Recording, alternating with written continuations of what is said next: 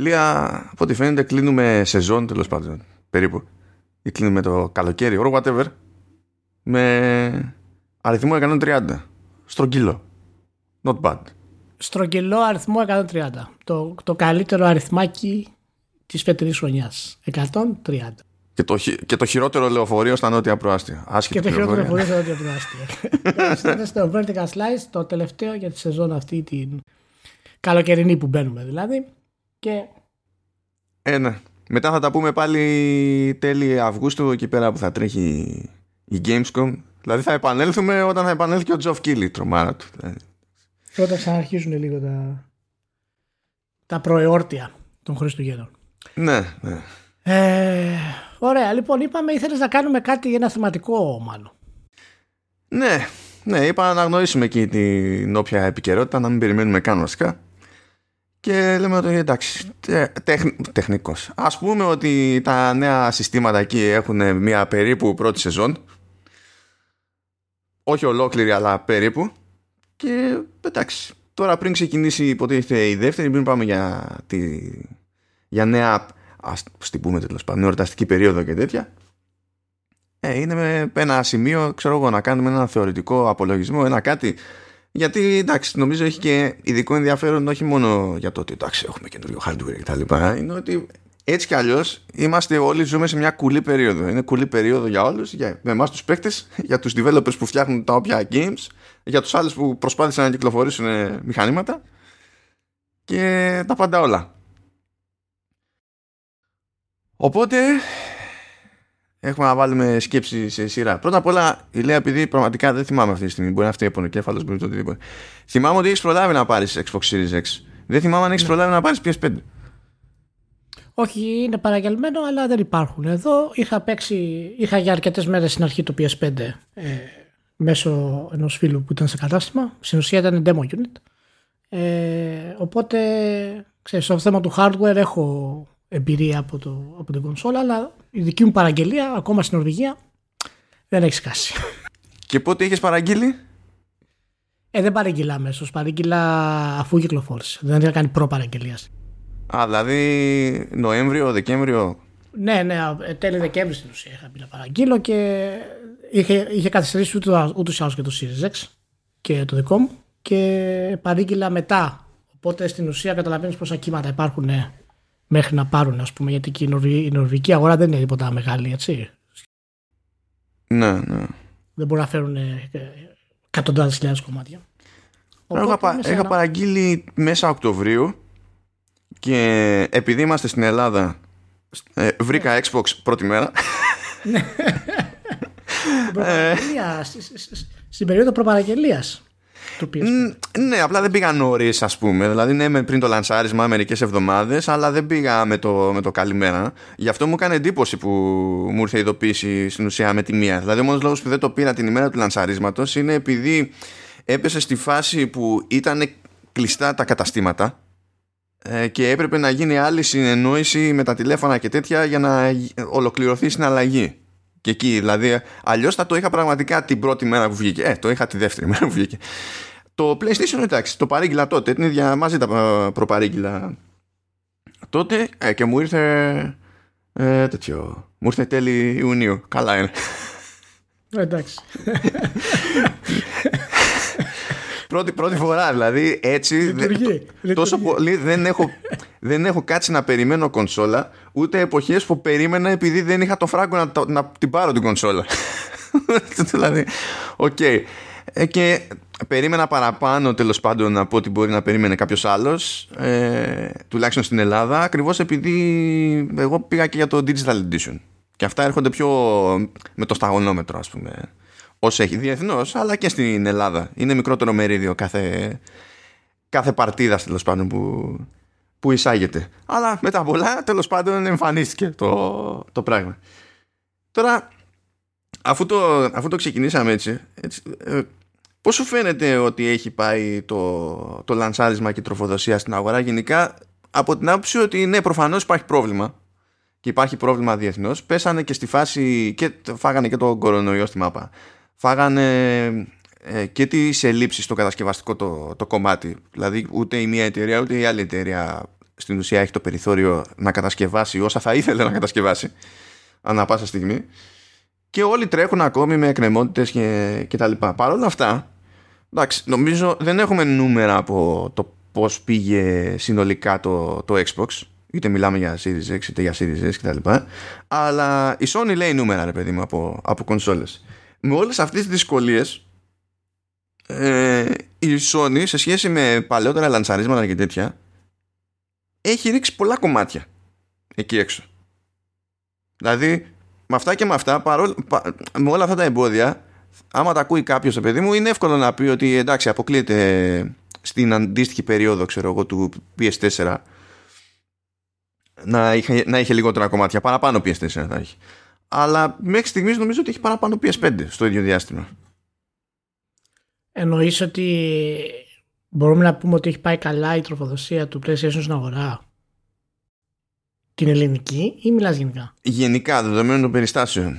Διότι εγώ περίμενα, ας πούμε, με όλα αυτά τα προβλήματα να έχει κάνει SIP πολύ λιγότερο πράγμα. Αλλά το ότι έχει κάνει SIP παραπάνω από ό,τι είχε κάνει στο PS4 με όλες αυτές τις δυσκολίες είναι και λίγο μου φαίνεται, μου φαίνεται λίγο ανομαλία ε, η γενική μου αίσθηση εμένα είναι ότι δεν, δεν ξέρω αν μπορώ να συμφωνήσω με αυτό το πράγμα. Εγώ θεωρώ αυτή τη δίψα της αγοράς ε, έπρεπε να έχει τροφοδοτηθεί καλύτερα και θα σου πω γιατί. Ε, όλα όσα είπες ισχύουν γιατί είναι πρακτικά θέματα προφανώς αλλά μου φαίνεται ότι ούτως ή άλλως θα υπήρχε, θα υπήρχε σημαντική έλλειψη ε, και από θέμα πλαναρίσματος για τις κονσόλες ε, της Sony.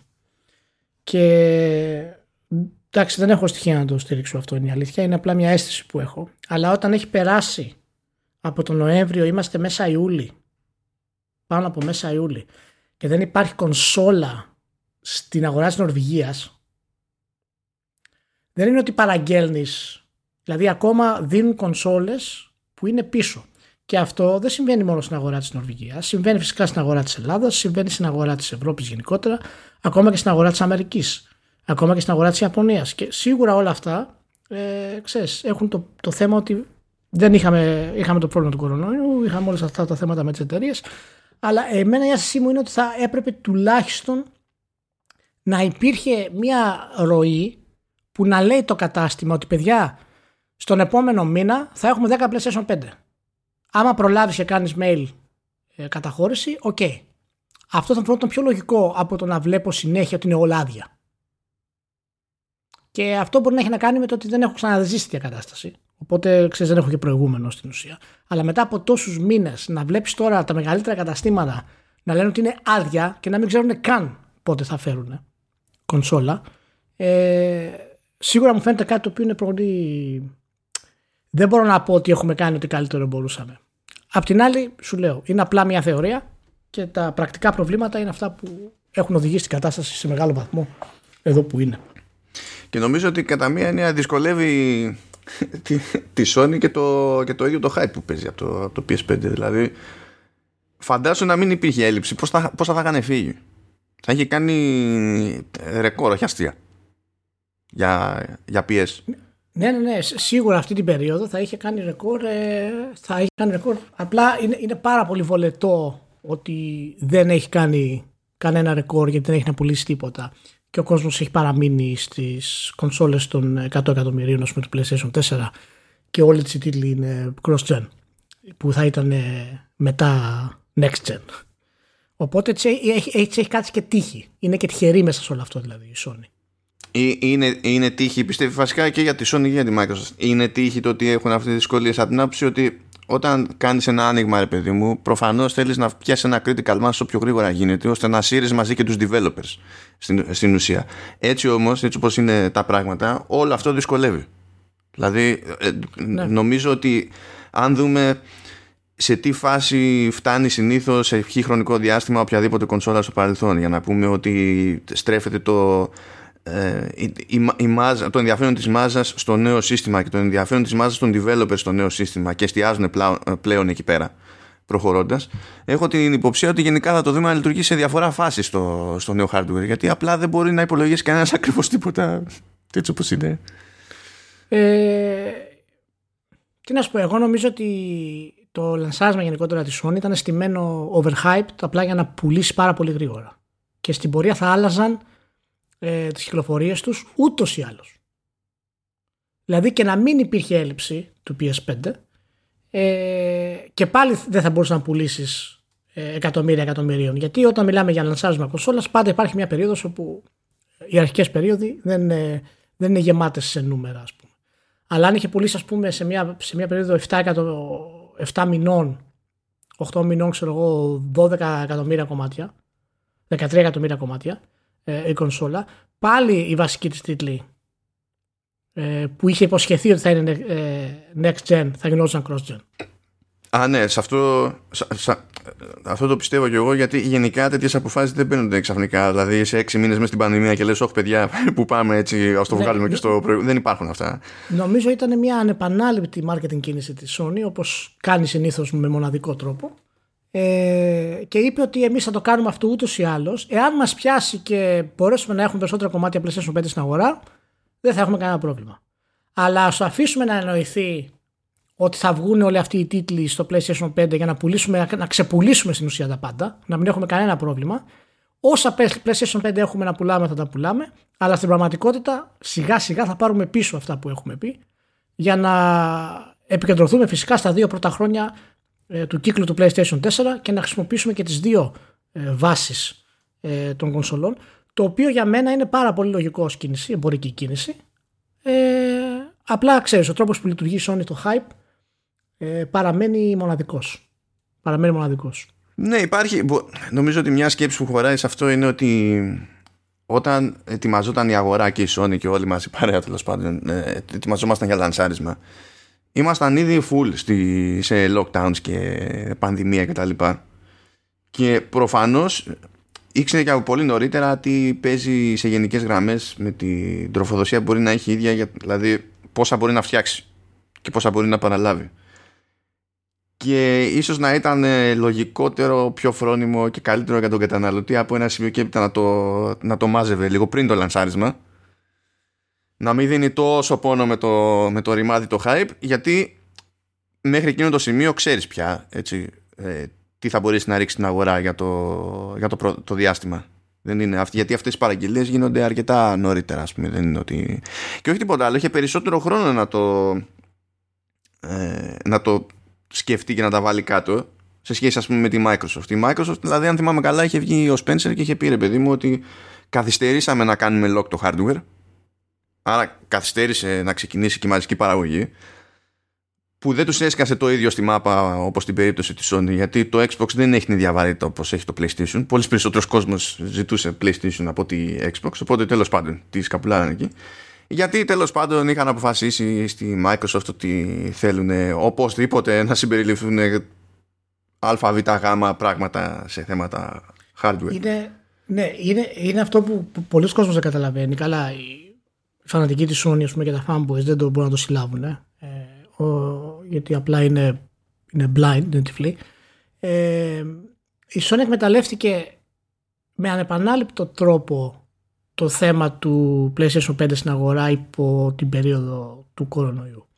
Γιατί τα λίγα αυτά κομμάτια τα οποία μπήκαν στην αγορά και το hype που είχε δημιουργήσει με το ότι θα έχουν αυτός που θα πάρει την κονσόλα θα έχει το επόμενο God of War και το επόμενο Horizon ας πούμε που είναι next gen συν του ότι δεν υπήρχαν αρκετά κομμάτια έκανε το PlayStation 5 να, να φαντάζει στα μάτια του κόσμου μια σπάνια κονσόλα. Ε, σαν ένα απαγορευμένο φρούτο ας πούμε αυτή τη στιγμή. Και αυτό έχει ανεβάσει το hype σε ανεπανάληπτα ύψη ε, οπότε ταυτόχρονα της δίνει αυτό το χρόνο και εξασφαλίζει στα επόμενα ένα-δύο χρόνια καθώς αρχίζει η αγορά κάπως να ισορροπεί ο κόσμος να ορμάει να πάρει το PS5 γιατί αυτή η έννοια της, ε, το ότι δεν μπορώ να το βρω είναι βασική έννοια της, της σπανιότητας μιας κονσόλας. Χτίζει το μύθο της. Οπότε το είχαμε ξαναναφέρει σχετικά ε, λίγο απ' έξω απ' έξω όταν μιλάγαμε για διάφορες κινήσεις της Sony και δηλώσεις του Ryan. Ε, δεν, κανένας άλλος δεν παίζει την αγορά όπως την παίζει η Sony. Κανένας. Το είδες ακόμα και σήμερα, έκανε ένα post ο φίλος ο Δημήτρης Ρέτζος για το Rift Apart. Να, το, το Ratchet, ναι. ναι. και βλέπεις από κάτω κόσμο να μην λέει ότι αυτό που έκανε η Sony είναι, ξέρεις, παραπλάνη στην ουσία hype. Να λέει ότι εντάξει, εμένα απλά δεν μου φάνηκαν έτσι. Δεν, δεν μπαίνει στη διαδικασία να, να εντοπίσει το πώς χρησιμοποιήσει η Sony το, το Ratchet Clank για να πουλήσει το SSD και να αυξήσει τη σπανιότητα ε, στο μυαλό του καταναλωτή της κονσόλας. Ε, είναι, είναι ανεπανάληπτη μάλλον. Είναι ανεπανάληπτη. Πρέπει να τους βγάλω το καπέλο. Δηλαδή, εγώ τους βγάζω το καπέλο. Κοίτα, γι' αυτό έχω καημό όλα μου τα χρόνια στο. Δηλαδή, που με ξέρεις, έχω καημό με το επικοινωνιακό της υπόθεσης, διότι πάντα υπάρχει τέτοιου είδους ζουμί, ρε παιδί μου. Και, και πρέπει να τους το χρεώνεις και αναλόγως. Γιατί ε, μιας και αναφέρει το Ratchet, ας πούμε, δεν είναι ότι το Ratchet είναι, είναι μάπα παιχνίδι. Αλλά ο τρόπος τον οποίο σπρώχθηκε. Είναι άλλο το άλλο. Είναι, άλλο, είναι, είναι, είναι άλλο πράγμα. Και μπορείς να πεις ότι είναι σόι παιχνίδι το Ratchet, αλλά δεν εκτιμώ τον τρόπο τον οποίο σπρώχτηκε. Μπορείς να το πεις, τέλος πάντων θέλω να πω είναι τεχνικός εφικτό, αλλά στο, online είναι, ναι, ναι, είναι λίγο πιο δύσκολο. Μα, ξέ, το, το trick του hype, η μαγεία του hype είναι ότι εφόσον κυκλοφορήσει ο τίτλος μετά, δεν, αυτοί που είναι χαϊπαρισμένοι από τα γραφικά και την ιδέα του είναι next gen, ας πούμε, και τα λοιπά το παιχνίδι, δεν μπαίνουν στη διαδικασία να σκεφτούν ότι η Sony το έκανε αυτό. Αυτή είναι η μαγεία του hype. Δηλαδή έχουν περάσει αυτό το κομμάτι και δεν αισθάνονται ότι η Sony του χρησιμοποίησε. Βασικά. Ε, και χρησιμοποίησε αυτό το hype. Αυτό είναι δείγμα του πώς ε, μια εταιρεία μπορεί να χρησιμοποιήσει όλα τα όπλα που έχει στα χέρια της για να δημιουργήσει αυτό, αυτό το πάθος που τυφλώνει, ας πούμε, είτε σε μικρό είτε σε μεγάλο επίπεδο. Και αυτά όλα δεν είναι τυχαία. Είναι υπολογισμένα αυτά τα πράγματα. Από εποχή σκουταράκι. Από το emotion engine, από το χειριζόμαστε πυράβλους, από όλα αυτά τα πράγματα. Είναι, είναι όλα υπολογισμένα από, από την εποχή της Sony. Και νομίζω αυτή η σύζευξη της Αμερικανοποίησης και της Ιαπωνικής ας πούμε έτσι ε, πορείας πνευματικής ε, των ηθινόντων ας πούμε έχει δημιουργήσει ένα μείγμα το οποίο εγώ δεν έχω ξαναδεί στην ιστορία της βιομηχανίας. Μπορείς να πεις ότι το είχε λίγο η Sega στην εποχή που έμπαινε μέσα στην κόντρα με το, με το Mario ας πούμε και προσπαθούσε να, να γίνει η πρώτη ενήλικη κονσόλα. Και το marketing της ήταν εντυπωσιακό, ήταν άγριο, ήταν, ε, δεν κρατούσε πίσω δηλαδή. Ε, αλλά εκείνο ήταν απλά marketing. Δηλαδή να σου περάσω μία εικόνα. Η Sony έχει χτίσει κάτι μέσα σε όλα τα χρόνια. Και όταν ε, όλο αυτό το κλείνει από πάνω με δύο-τρεις τίτλους αποκλειστικούς οι οποίοι είναι χαϊπαρισμένοι ως κινηματογραφικό gameplay, ανεπανάληπτες ερμηνείες, όλα αυτά τα, τα πράγματα, ε, έχει φτιάξει ένα μείγμα το οποίο δεν είναι πολύ δύσκολο να σπάσει. Είναι, είναι αδυνάτο σχεδόν. Πάντως, ε, ε, να κάνω μια μικρή επαναφορά λίγο στο θέμα της τροφοδοσίας, αλλά θα, θα ξαναγυρίσουμε ναι. στην επικοινωνία ναι, γιατί ναι. έχει κι άλλο ζημί. Ε, έχω την εντύπωση ότι με αυτά και με αυτά συνειδητοποίησαν και η μεν και η ιδέα ότι κάτι έπρεπε να κάνουν. Απλά νομίζω ότι η Microsoft το συνειδητοποίησε νωρίτερα και για άλλους λόγους βέβαια. Γιατί από την περίπτωση της Microsoft έχουμε το Xbox All Access ας πούμε, σε 22 χώρες που από τη στιγμή που έχει να κάνει ναι μεν μεσολαβή retailer εντάξει, αλλά στην πραγματικότητα μιλάμε για ένα, ένα πρόγραμμα ε, και μια ροή τέλος πάντων ε, προϊόντος που ελέγχει η Microsoft και έτσι γλιτώνει σε κάποια κανάλια τέλος πάντων πιο εύκολα από scalpers. Και αντίστοιχα η Sony άρχισε να κάνει στην ουσία B2C Δηλαδή να πουλάει απευθεία σε καταναλωτή PlayStation στη, στην Αμερική και υποτίθεται ότι ψάχνεται κάπως να το επεκτείνει αυτό και σε ευρωπαϊκές χώρες κτλ.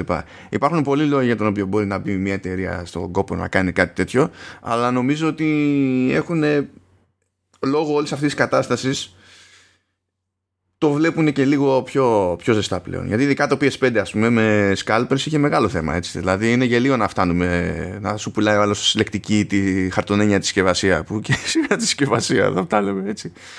Δηλαδή η Μάρτιν. Θα, ναι. Ε, ναι, τέλος πάντων, ναι, κάναμε λίγο μεγάλο κύκλο, ξαναγυρίσουμε εκεί. Αλλά ναι, νομίζω ότι σε γενικές γραμμές δεν ξέρω αν θα ήταν καλύτερα ή χειρότερα. Έχω την αίσθηση ότι θα μπορούσαμε να πάμε καλύτερα, αλλά τα, τα γεγονότα είναι αυτά που πρέπει να, να κρίνουμε στην ουσία και το, τα πρακτικά προβλήματα για να βγάλουμε συμπέρασμα και όχι απλά η αίσθησή μας. Λοιπόν, Πάμε, πάμε, πάμε legit τώρα στη, στην επικοινωνία. Διότι αυτή η γενιά υποτίθεται ότι είχε ξεκινήσει, είχε ξεκινήσει, πήγε να ξεκινήσει με δηλώσεις από εδώ, δηλώσεις από εκεί, δηλώσεις παραπέρα. Τι θα κάνουμε, τι θα δείξουμε. Εμείς πιστεύουμε στις γενιές, εμείς πιστεύουμε στο Game Pass βασικά. το στο ε, οριοθετεί ο καθένας. Και, και, και, και, και. και. Ε, και ε, άμα το δέσουμε και με τα προηγούμενα που, που έλεγες νομίζω ότι ε, τέτοια επική κολοτούμπα στη, στην επικοινωνία πρώτη φορά βλέπουμε. Και έχει πλάκα ότι το βλέπουμε από τη Sony τη, σε, στη φάση που είναι, πηγαίνει πακέτο με μεγάλη εμπορική επιτυχία παρά τις δυσκολίες. Ναι, ναι. Είναι, νομίζω ότι δεν έχει ξαναγίνει. Μάλλον στοχευμένη κολοτούμπα. Δηλαδή, αν, αν πεις ότι η ονομασία του Emotion Engine και το hype που έκανε ο Κουταράκης στην κυκλοφορία του πρώτου PlayStation δημιούργησε αυτό το ασύλληπτο ας πούμε hype στον κόσμο ε, ήταν στοχευμένη κίνηση. Δηλαδή δεν είπανε κάτι και μετά έκαναν κάτι άλλο.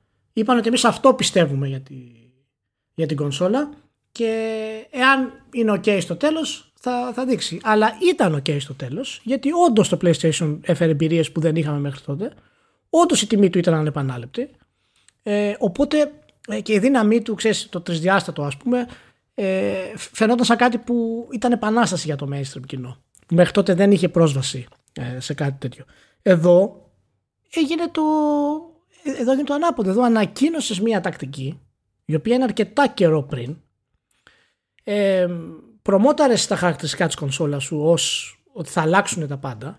Είπες ότι τα παιχνίδια σου θα είναι, ε, είναι αδύνατα στο PlayStation 4. Έδειξες τρέιλερ σε E3 τα οποία δεν είχαν του Horizon το θυμάμαι χαρακτηριστικά τα οποία δεν είχαν σύμβολο που έτρεχε για να σε αφήσουν να υπονοήσεις ότι είναι next gen πήγε. Ε, και το είχαμε πει και τότε εμείς από το πρώτο τρέλο ότι δεν φαίνεται να είναι next gen το παιχνίδι. Ναι, βασικά για να, για να. Από το πρώτο πρώτο τρέλερ μιλάω, έτσι. Ναι, για να το συμπληρώσω λίγο αυτό. Ε, νομίζω ότι είναι η πρώτη φορά ever σε νέα γενιά, ας πούμε, που υπάρχει πραγματική δυσκολία να, να ξεκαθαρίσουμε τι βγαίνει πού. Διότι υπάρχει αυτό που λες ότι δεν έγραφε κάπου τέλος πάντων αν είναι για ξέρεις και καλά αυτό το PS5. Υπάρχουν και περιπτώσεις όμως που έλεγε ότι αυτό το παιχνίδι ανακοινώνεται και θα βγει στο PS5 έδειχνε μόνο PS5 την ώρα της παρουσίασης είχε το συμβολάκι και μετά στο δελτίο τύπου μάθαινες ότι βγαίνει και για PS4. Οπότε στην ουσία σου λέει επειδή πολλοί κόσμος θα δει την παρουσία, θα δει το βίντεο κτλ. Αλλά ποιος θα. Λιγότεροι θα πέσουν πάνω στο δελτίο τύπου. Θα ασχοληθούν τα media βέβαια εκεί πέρα. Αλλά OK. Okay. Εδώ που θα έχω κατευθείαν τα μάτια του κόσμου πάνω μου. Ε, θα κάνω ότι ξεχνάω ότι βγαίνει και σε PS4. Και όντως το είδα αυτό να πιάνει. Δηλαδή σε πρώτη φάση έβλεπες. Ε, που και λογικό κιόλας. Έβλεπες και, και κόσμο και και media μερικές φορές να λένε ότι αυτό ανακοινώθηκε για το, για το PS5. Που τεχνικώς είναι σωστό, αλλά είναι μισή, είναι μισή αλήθεια. Και όλο αυτό είναι φτιαχτό γιατί προφανώς η Sony δεν ξέχασε το ότι βγαίνει το παιχνίδι και στο PS4. Και αυτό πρέπει να είναι το ένα από τα, από τα τρικ που έχει κάνει που με έχει ενοχλήσει περισσότερο. Γιατί δυσκολεύει τους πάντες μόνο και μόνο για την εντύπωση της στιγμής ας πούμε. Ναι, ναι, μα δεν είναι, μα είναι, Γι' αυτό λέω, είναι αυτή η, διάνοια του marketing της Sony, την οποία μπορείς να την πεις φυσικά και ανήθικη, ε, στο επίπεδο που θέλεις να την πεις ανήθικη. και είναι μέρος του πώς χτίζεις το hype. Δηλαδή όταν αναφέρεται ένας τίτλος για PS5, στο δελτίο τύπου αναφέρεται για PS4, αυτή η διαφορά έχει ήδη αφήσει την εντύπωση των άλλων ότι το παιχνίδι στο PS5 θα είναι ανεπανάληπτο και όποιος θέλει, θα παίξει και μια έκδοση άθλια στο PS4 ας πούμε. Ότι ξέρεις είναι το lead platform το PS5. Και αυτό ε, δεν χρειάζεται ούτε επεξήγηση μάλλον, ούτε ανάλυση, ούτε τίποτα. Το κοινό στο facebook, τα fanboys, οι youtubers, οι δημοσιογράφοι κάνουν, αυτό, κάνουν αυτή τη δουλειά. Για αυτή τη δουλειά Sony. Και αυτό μας γυρίζει φυσικά και στο, στο αιώνιο κλασικό κομμάτι για την γενικότερη ποιότητα των δημοσιογράφων και το πώς απαιτούν εξηγήσεις και το πώς ε, ξεμπροστιάζουν εταιρείες που κάνουν τέτοια τρικ.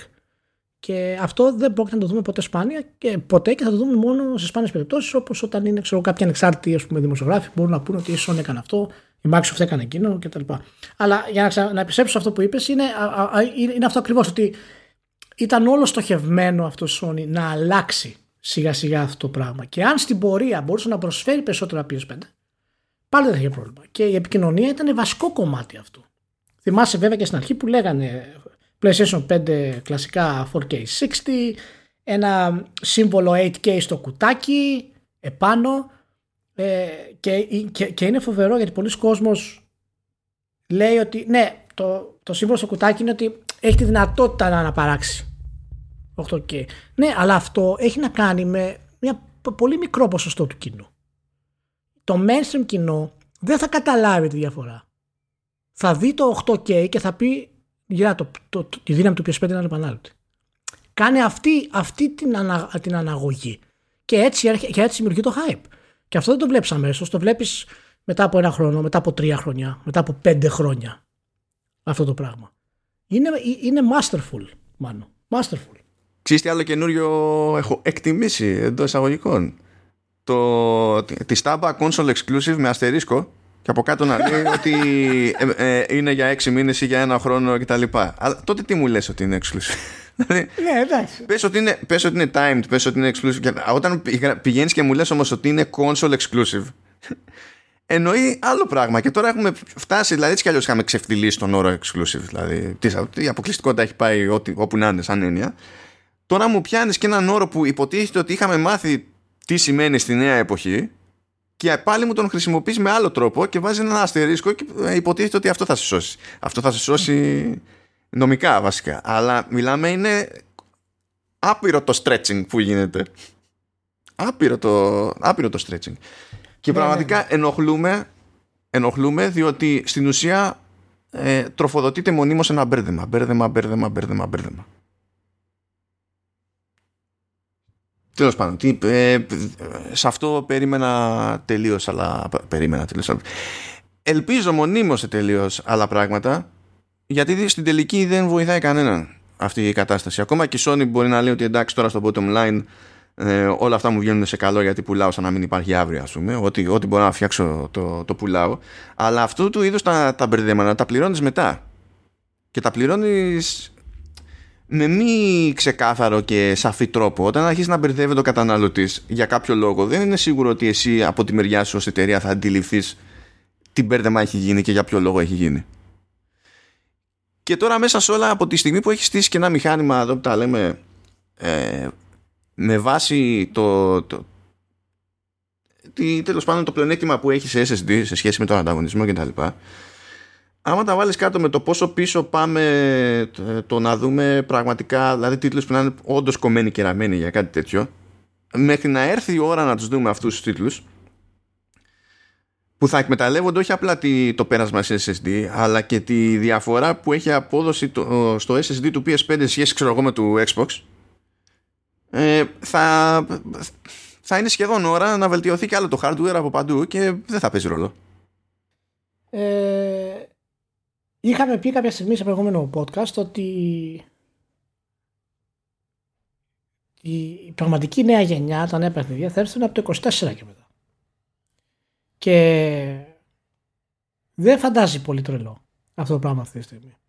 Η, Microsoft έχει λίγο καλύτερη προοπτική γιατί είναι πιο συγκεκριμένη στο πώς να ετοιμάσει κάποια πράγματα αλλά έχει και το, έχει και το του Game Pass. Αλλά η Sony επειδή πήγε πίσω τους βασικούς τίτλους αυτή τη στιγμή. Ε, δεδομένου και το πόσο χρόνο χρειάζονται για να βγουν. Ε, δεν μπορώ να δω κάποιο, δηλαδή το, next, το True Next Gen ε, Tsushima, το True Next Gen God of War, το True Next Gen Horizon Zero Dawn. Αυτά τα παιχνίδια δεν πρόκειται να βγουν πριν το 24-25. Δεν γίνεται. Ήδη το God of War αυτή τη στιγμή, ας πούμε, ε, που πρόκειται να βγει για τις δύο κονσόλες, δεν πρόκειται να βγει σε ένα χρόνο και μετά από ένα χρόνο να βγει το Next Gen God of War. Δεν γίνονται αυτά τα πράγματα. Και με κάνει να ρωτιέμαι λίγο και θα μιλήσουμε για τη Microsoft μετά γι' αυτό. Ε, ποιο είναι το timeline που έχει στο μυαλό της Sony αυτή τη στιγμή; Δηλαδή, ποιο είναι το timeline εάν έχει περάσει από το 20 και πάμε στο 24 χωρίς να έχουμε στην ουσία ξεκινήσει πραγματικό next gen. Ποιο είναι το timeline για την επιτυχία της κονσόλας; Πότε θα έρθει το βελτιωμένο το Pro ας πούμε το PS5 πώς το σκέφτεσαι όλο αυτό το πράγμα; Για την πορεία της Sony.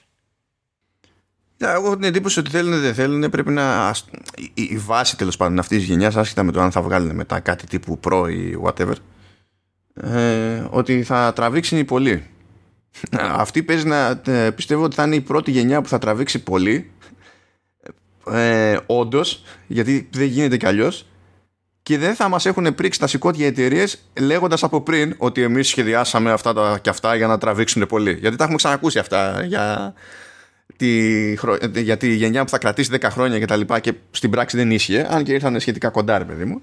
Αλλά τώρα νομίζω ότι δεν έχουν, δεν έχουν επιλογή, διότι προηγουμένως εδώ που τα λέμε τώρα, έτσι, τα περισσότερα πράγματα που είχε να τσεκάρει ένας developer, ας πούμε, όταν πήγαινε σε, σε νέο hardware, είχαν να κάνουν με, με γραφικά και τέτοια πράγματα. Με μέγεθος, ας πούμε, και ό,τι να είναι. Να πεις ότι εκμεταλλεύομαι τον bandwidth που μου δίνει το SSD δεν είναι εύκολη υπόθεση αν είσαι developer. Πρέπει να μάθεις να σκέφτεσαι αλλιώς. Και τα έχουμε ξαναπεί εδώ πέρα ότι αυτά παίρνουν χρόνο. Δηλαδή μπορεί να έχεις την πρόθεση, μπορεί να έχεις το χρόνο ε, και τη διάθεση κτλ. Αλλά αυτό δεν σημαίνει ότι θα καταφέρεις να το εκμεταλλευτείς εύκολα. Δεν είναι ότι γυρίζει ένα διακόπτη. Και γι' αυτό κιόλας βλέπουμε ότι. Δηλαδή, μιας και είπες πιο πριν για το Ratchet, ας πούμε, ότι και εκεί καταλήγουμε με ένα περίπου gimmick. Και εξακολουθώ να πιστεύω ότι το μόνο παιχνίδι που έχω δει, ας πούμε, προσπάθησε να το κάνει πιο βασικό κομμάτι, παιδί μου, της εμπειρίας. Το ότι τρέχει σε, σε SSD το, το πράγμα, ότι είναι το The Medium. Άσχετα με το τι πιστεύει κάποιος για το, για το The Medium. Υπάρχουν μεγάλα κομμάτια του παιχνιδιού που απλά δεν γίνονται αλλιώς, δεν θα παίζονταν αλλιώς. Δηλαδή, OK, okay, δεν ήταν απλά για το, για το FX, ξέρω εγώ, ή κάτι τέτοιο. Υπάρχει, υπάρχει πάντα συζήτηση στο πώς χρησιμοποιεί ο καθένας τον όρο του Next Gen. Και ο καθένας χρησιμοποιεί όπως τον βολεύει και να υποστηρίξει το επιχείρημα που θέλει να υποστηρίξει. Και δηλαδή πριν βγει το Ratchet, έλεγε ο κόσμος ότι αυτό που θα βγάλει η Sony, όπως βλέπετε, είναι αδύνατο να γίνει σε άλλη κονσόλα. Ε, είναι πραγματικά next gen. Okay? Okay. Κοίτα και αυτό που δείχνει, και αυτό που δείχνει όντως είναι αδύνατο να γίνει σε παλιότερη κονσόλα. Αλλά το, αν είναι το, το design όμως, αν είναι. Εκεί θέλω να πάω. Ε, εκεί θέλω να πάω. Όταν λοιπόν βγαίνει το παιχνίδι και το next gen αυτό το κομμάτι που προωθούσε η Sony, δηλαδή είναι απλά ότι τεχνολογικά δεν γίνεται γιατί μια κονσόλα είναι πιο δυνατή από μια άλλη ή πιο γρήγορη από μια άλλη. Ε, αυτός που έχει το mindset, ας πούμε, γενικά είναι, είναι επηρεασμένος από το hype αυτός έχει το και λέει Α, ναι, αλλά είναι next gen για τα γραφικά. Εννοούσα.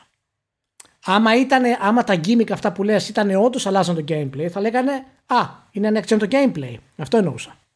Και αυτό γίνεται συνέχεια, ας πούμε. Και είναι ένα από τα πράγματα τα οποία δεν μπορείς να, να περιορίσει τη Sony και γι' αυτό η Sony δεν, το, δεν τα συγκεκριμενοποιεί το τι σημαίνουν αυτά τα πράγματα.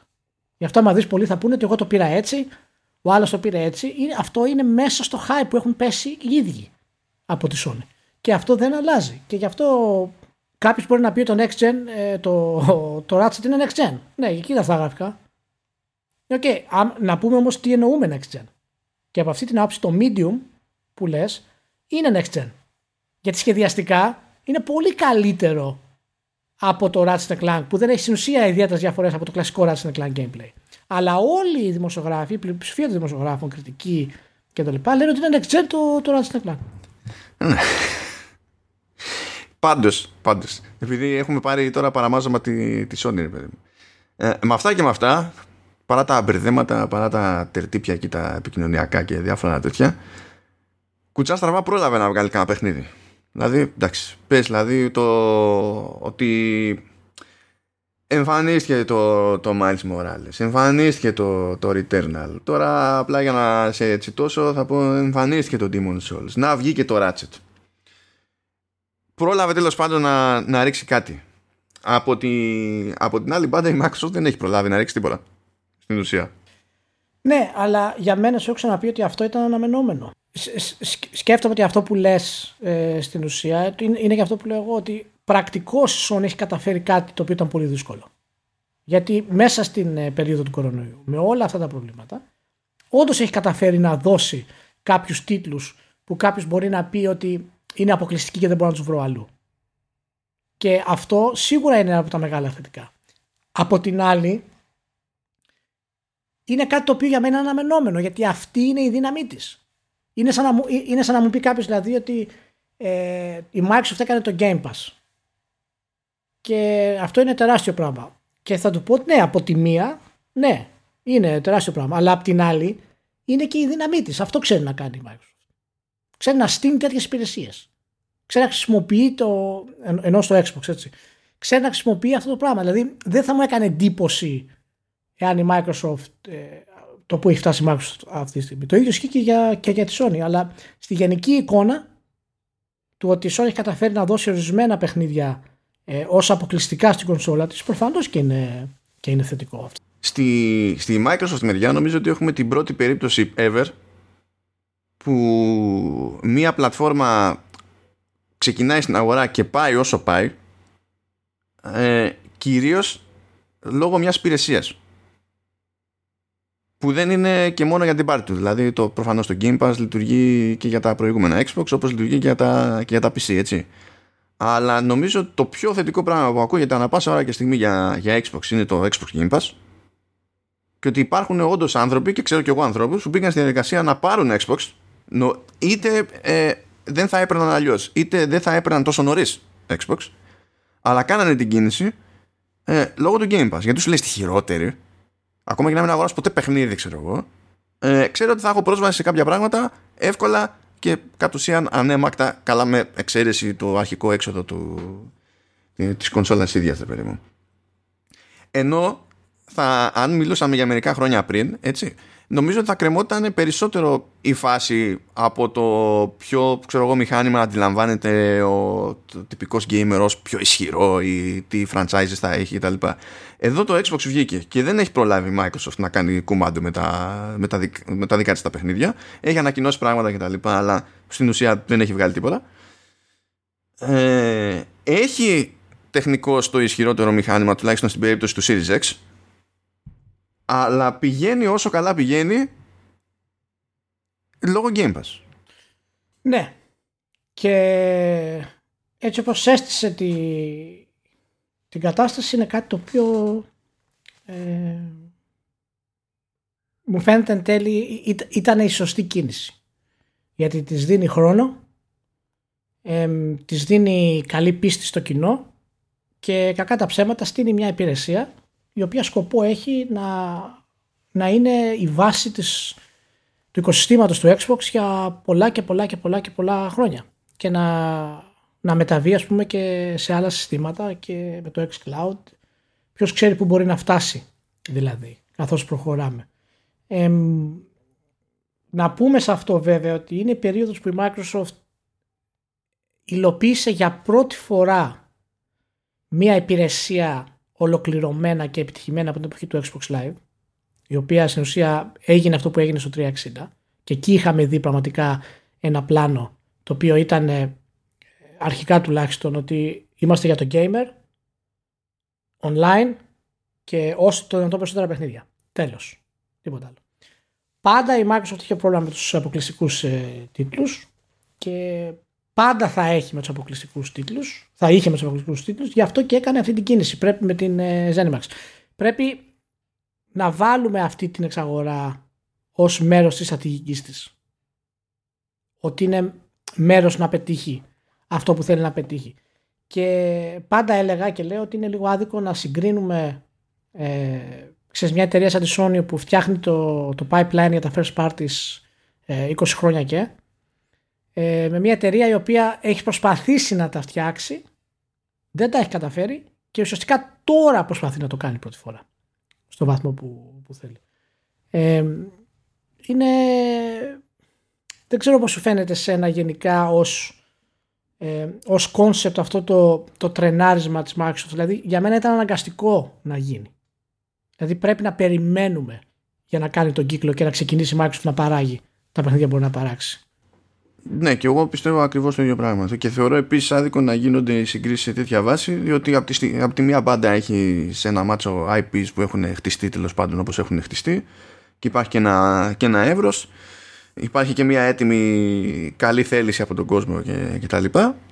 Ενώ η Microsoft έχει να πάει κόντρα σε πολλά περισσότερα πράγματα και όντως πρώτη φορά στα χρονικά μπαίνει στην διαδικασία και αντιμετωπίζει την ιδέα ότι χρειάζεται εύρος στις εσωτερικές παραγωγές στα σοβαρά ενώ προηγουμένως πιο πολύ έκανε lip service δηλαδή πιο πολύ έλεγε ότι ναι ναι οκ το, το πιστεύω όντως και τα λοιπά αλλά δεν έκανε κάτι ιδιαίτερο και τώρα που άρχισε να κάνει κινήσεις ώστε τέλος πάντων να αποδώσουν κάποια στιγμή αυτά παρακάτω πάλι έχει τσαντιστεί ο κόσμος. Αυτό, αυτό είναι λίγο από τα, από τα αστεία. Ε, καταλήξαμε σε αυτή τη χρονιά να μιλάμε πάρα πολύ ε, για το λεγόμενο consolidation και τα λοιπά τέτοια. Το οποίο ενοχλεί να το κάνει η Microsoft, δεν ενοχλεί να το κάνει η Sony και εννοείται ότι ποτέ δεν το ενοχλεί να το κάνει η Tencent. Δηλαδή, ναι, που αγοράζει τον κόσμο όλο. Και η THQ Nordic, το Embracer Group, που αυτή πραγματικά Sumo, ε, Tencent και Embracer Group είναι οι πιο ενεργοί που αγοράζουν δεξιά και αριστερά και το αστείο μεταξύ αυτών των τριών έφτασε σε νέο level διότι η Tencent ε, αγόρασε τη Suma.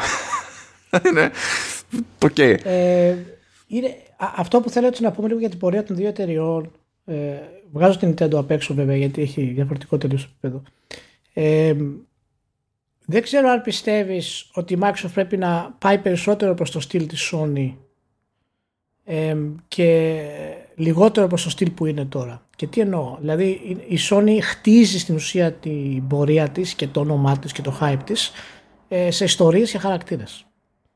Δηλαδή από όπου και να κοιτάξεις ε, θα δεις το, το Last of Us, θα δεις το Uncharted, θα δεις το ένα, θα δεις το άλλο, θα δεις πάντα πρόσωπα, πάντα χαρακτήρες, πάντα μια κινηματογραφικότητα. Ακόμα και τον Ghost of Tsushima ε, ήταν, ξέρεις, το, το narrative μίλαγε ο κόσμος, το οποίο είναι χαζομάρες χοντρικά. Αλλά ε, ήταν, ξέρεις, η πορεία του μοναχικού σαμουράι, ας πούμε. Το, και όλα τα υπόλοιπα τα συγχωρούσαν.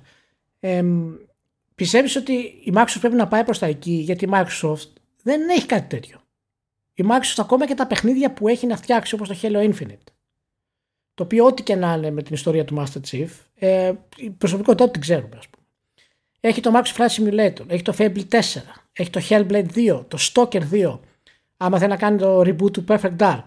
Έχει τίτλους με τις Bethesda, τις ID, τις Arcane. Αυτοί οι τίτλοι δεν έχουν προσωπικότητες. Δεν έχουν χαρακτήρες, δεν έχουν stories. Έχουν ονόματα, έχουν κόσμους, έχουν Fallout. Έχουν Elder Scrolls, ξέρω έχουν Doom. Και η Sony έχει φύγει λίγο από αυτό το κομμάτι. Αρκετά. Ε, θα έλεγα. Και έχει πάει στην έννοια του franchise, του χολιγοδιανού, του, το νέο Last of Us, το νέο Uncharted, νέα τρομερή περιπέτεια, πούμε, το sci-fi story του Horizon Zero Dawn. Πιστεύεις ότι η Microsoft πρέπει να πάει προς τα εκεί ή πρέπει να συνεχίσει έτσι; Ε, πρέπει οπωσδήποτε να πάει προς τα εκεί. Αλλά δεν είναι ταυτόχρονα ακριβώς η ώρα. Δηλαδή, πρώτα απ' όλα, πρέπει να της κάτσει κάτι τέτοιο με χαρακτήρες αφήγηση και τα λοιπά της προκοπής διότι η αντίληψη της αγοράς είναι ακριβώς ότι δεν το έχει. Αυτό είναι ένας λόγος να καθίσει να χτυπηθεί για να του δείξει έστω και μία φορά ότι το έχει. Γιατί ο κόσμος, ακόμα και εκείνος που το βλέπει σχετικά επιφανειακά, το αντιλαμβάνει τόσα αδυναμία της Microsoft και του Xbox σε σχέση με τη ναι, Sony. Αυτό χρειάζεται νέο franchise όμως. Ναι, ναι, ναι. ναι, ναι, δηλαδή ναι. Το, το Hellblade το 2 δεν μπορεί να το κάνει αυτό. Ε, δεν, δεν κοιτάζω ποιος μπορεί να το κάνει αυτή τη στιγμή. Το κοιτάζω πιο ναι. πολύ σε επίπεδο στρατηγικής. Τώρα για τα, ναι, ναι. για τα υπόλοιπα που λες ε, για, για τα franchise τη Zenimax και, και τα λοιπά. Αυτά, όλα αυτά πιστεύω είναι ενδιάμεσο βήμα. Δηλαδή στην ουσία πηγαίνεις και εξασφαλίζεις μία μαγιά. Ξέρεις ότι θα, πάρεις, ε, θα έχεις στην τσέπη το ενδιαφέρον μια μερίδα της αγοράς και ταιριάζει και με το στυλ της εποχής που το θέμα είναι πόσοι παίκτες είναι ενεργοί, πόσοι είναι engaged που λένε και χώνονται ξανά και ξανά και ξανά και ξανά σε τέτοια, σε τέτοια πράγματα. Και τις νοιάζει αυτό τις εταιρείες, νοιάζει και τη Sony παρότι η εικόνα που βγαίνει προς τα έξω συνήθως για τα δικά της τα παιχνίδια ρε παιδί μου είναι στημένη διαφορετικά. Αλλά νομίζω ότι κανείς δεν τη γλιτώνει από αυτό, δηλαδή εντάξει μπορείς να πεις ότι την γλιτώνει συνήθως η Nintendo αλλά για άλλους λόγους.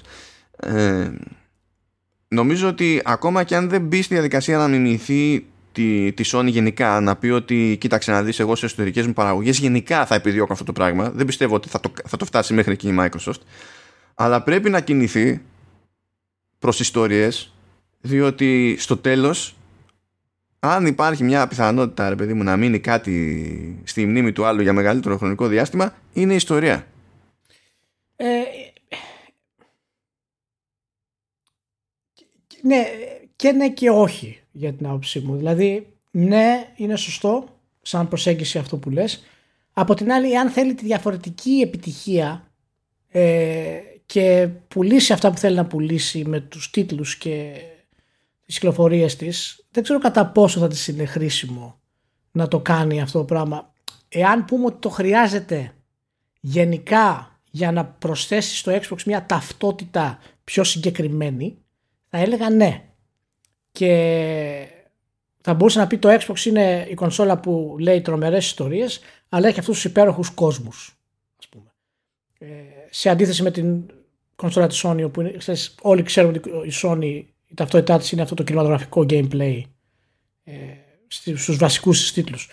Οπότε, ναι, σαν στρατηγική θα έλεγα ότι πρέπει να το κάνει. Δεν ξέρω κατά πόσο είναι κατά πόσο είναι εύκολο να, να γίνει με την έννοια ότι είναι τόσο δύσκολο που δεν ξέρω αν αξίζει να κάνεις αυτή την επένδυση. Δηλαδή μπορεί ο άλλος τρόπος να είναι πιο εύκολος να το πετύχεις.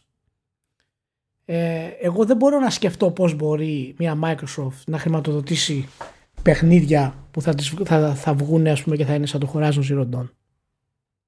Θα είναι σαν το Ghost of Tsushima. Θα είναι σαν το Last of Us. Δεν μπορώ να σκεφτώ πώς μπορεί να γίνει αυτό. Πραγματικά στο λέω. Και μπορεί να έχει να κάνει και με το ότι τι ταλέντο υπάρχει εκεί έξω, έτσι. Ένας λόγος παραπάνω όμως για, για μένα. Προφανώς είναι πάρα πολύ δύσκολο. Δεν το, δεν το συζητάμε. Άμα δεν ήταν πάρα πολύ δύσκολο, θα το βλέπαμε να σημαίνει κάτι λίγο και λιγάκι που ακόμη και μεταξύ των τίτλων της Sony έτσι, υπάρχουν ε, επίπεδα. Δηλαδή δεν πρόκειται το, το The Last of Us ποτέ να μπει στην ίδια πρόταση με το, με το Tsushima για το, για το narrative. Τι γίνεται, δεν, δεν παίζει. Αλλά στην τελική, αν δεν βρει τρόπο η Microsoft να πει ότι χρηματοδοτεί μια τέτοια προσπάθεια, ποιος ακριβώς θα βρει τρόπο να χρηματοδοτήσει μια τέτοια προσπάθεια; Γιατί δεν είναι τώρα ότι η Sony έχει περισσότερο φράγκο και μεγαλύτερη άνεση. Δεν ισχύει αυτό το πράγμα. Δηλαδή, θεωρώ ε, πώς να το πω, θεωρώ το παθές να πιστέψει η Microsoft ότι ε, δεν μπορεί να βρει τρόπο έστω μια στο τόσο ρε παιδί μου να το προσπαθήσει ναι, εντάξει. ναι, σε, σε αυτό συμφωνώ που λες okay. ε, θέλω απλά λίγο να, να, να, να ευστήσουμε την προσοχή στο, στη σπανιότητα αυτού του πράγματος και ότι το να έχεις λεφτά δεν σημαίνει ότι μπορείς να το βγάλεις αυτό το πράγμα. Δηλαδή, και θα σου πω γιατί. Εμένα η κίνηση της εξαγοράς της Zenimax είναι μια κίνηση της Microsoft που μάλλον δείχνει ότι δεν θέλει να ακολουθήσει εκείνο το μοτίβο της, ε, της Sony, τουλάχιστον στο επίπεδο που το ακολουθεί η Sony. Θα μπορούσε αντί να κάνει αυτή την εξαγορά, να αγοράσει 3-4 στούντιο, τα οποία είναι παγκοσμίου εμβέλεια στο storytelling. Και να μπορούσαν να τις βγάλουν αυτό το πράγμα. Θα μπορούσε να, αγοράσει, να αγοράσει Crystal Dynamics. Και να σου πει, παιδιά, είστε καλύτεροι, οκ, okay, θα σας δώσω τα υπερλεφτά των υπήρων. Δεν μπορεί να πείτε όχι. Τέρμα. Πάρτε και μια εγκατάσταση δική σας και κάντε ό,τι γουστάρετε, ας πούμε. Ε, και το έκανε αυτό εν μέρει με την Team Ninja. Με την Αλλά Team Ninja δεν... Α, την Ninja Theory. Team Ninja... Ναι, Ninja Theory. Team Ninja. Κάπου αλλού πήγε. Ε, και, αλλά ακόμα δεν έχουμε δει το επίπεδο που θέλουμε. Μάλλον το, το mainstream επίπεδο που θέλουμε της, ε, της Είδες όμως ότι και με το Hellblade ακόμη που δεν είναι πραγματικά τιτάνια παραγωγή δεν είναι η τεράστια εμπορική επιτυχία κτλ βλέπεις ότι κέρδισε καλή θέληση και, και εντυπώσεις ακόμη και για αυτό που είναι. Και, ε, ε, θεωρεί, και έκανε και την εντύπωση που έκανε επειδή υποτίθεται ότι τέλος πάντων ε, είδαμε ότι είδαμε εκεί στο Xbox με Microsoft ακριβώς επειδή συνήθως κάτι τέτοιο λείπει από εκείνη την πάντα. Δεν χρειάζεται να κάνεις το The Last of Us για να πεις ότι καλύπτω ένα μέρος της απόστασης. Χρειάζεται όμως ε, να ξεφύγεις από το Fallout και το Doom. Δεν μπορεί να είναι δηλαδή ξέρεις, αυτό το μοτίβο τα πάντα όλα. Ούτε, ούτε γίνεται ε, να, να πεις ότι εντάξει για όποιον θέλει ιστορία και κάτι πιο quirky έχουμε την Double Fine. Δεν μπορεί να είναι αυτή σου η απάντηση. Γιατί μια χαρά είναι double fine, αλλά αυτό δεν σημαίνει ότι φτάνει η double fine για, ναι. για τέτοια ιστορία. Όχι, όχι, όχι. Δεν, γι' αυτό δεν ξέρω πόσο, πόσο committed είναι η Microsoft στο να κάνει κάτι τέτοιο. Ε, ποιες είναι οι πραγματικές, οι ρεαλιστικές πιθανότητες να κυνηγήσει κάτι τέτοιο. Ο Σπένσερ είπε ότι πιστεύουμε στο ρίσκο και στα παιχνίδια μπορούν να φέρουν κάτι διαφορετικό. OK, okay, ε, όλοι πιστεύουμε, αλλά είναι λίγο είναι λίγο δύσκολο να μπεις και να πεις ότι θα βγάλω κάτι το οποίο θα είναι επιτυχία σε αυτό το επίπεδο. Ακόμα και το Days Gone ε, που όντως δοκίμασε πράγματα ε, διαφορετικά όσον αφορά στο open world ως κάποιο σημείο ε, και παρόλες τις δυσκολίες ανάπτυξής τους, το budget του, ε, είναι από τα παιχνίδια τα οποία μπορεί να βγάλει η Microsoft. Τέτοια παιχνίδια. Μπορεί να βγάλει τέτοια animation, μπορεί να βγάλει τέτοιο storytelling. Ε, τουλάχιστον ως απεικόνηση εννοώ, παιδί Μπορεί να το κάνει. Δηλαδή, άμα δεν το δω, δεν μπορώ να το πιστέψω ακόμα με, με τη Microsoft. Ναι, λογικό. λογικό. Ξέρεις, αυτό, ναι, και, και είναι πάρα πολλές συγκυρίες για αυτό το πράγμα. Έτσι. Δηλαδή, πρέπει να πετύχει περίοδος, να βρεις το κατάλληλο χαρακτήρα, το κατάλληλο story, την περίοδο του pop culture. Ε, τώρα, που λέγαμε, τώρα που λέμε για αυτό το πράγμα, παραδείγματος χάρη, διάβασα ότι το, το HBO, ας πούμε, για κάθε επεισόδιο του Last of Us σειράς ε, φτάνει σε επίπεδα budget Game of Thrones. Για κάθε επεισόδιο. Οχταψήφια νούμερα. Δηλαδή, είναι πολύ δύσκολο να σταματήσει αυτό το κύμα. Και δεν ξέρω αν η Microsoft το βλέπει ότι μπορεί να γίνει αυτό το πράγμα. Έτσι όπως είναι. Δεν ξέρω. Δεν ξέρω να σου πω. Είναι... Θα το δούμε. Κοίτα, από την άλλη, αν είναι να το πετύχει κάπου, θα, είναι, είναι η μόνη της επιλογή να το πετύχει στο, στο gaming, από την άποψη ότι δεν είναι εύκολο να στηρίξει ε, πράγματα τόσο cross media όσο μπορεί να στηρίξει η Sony. Δηλαδή κάποτε που είχε μπει στην διαδικασία να το προσπαθήσει αυτό το πράγμα και να έχει και δική της εταιρεία παραγωγής και τα λοιπά ε, πήγε τόσο καλά που δεν πρόλαβε να βγάλει σχεδόν τίποτα αυτή η εταιρεία παραγωγής μέχρι να κλείσει. δηλαδή ήταν μπαμ μπαμ.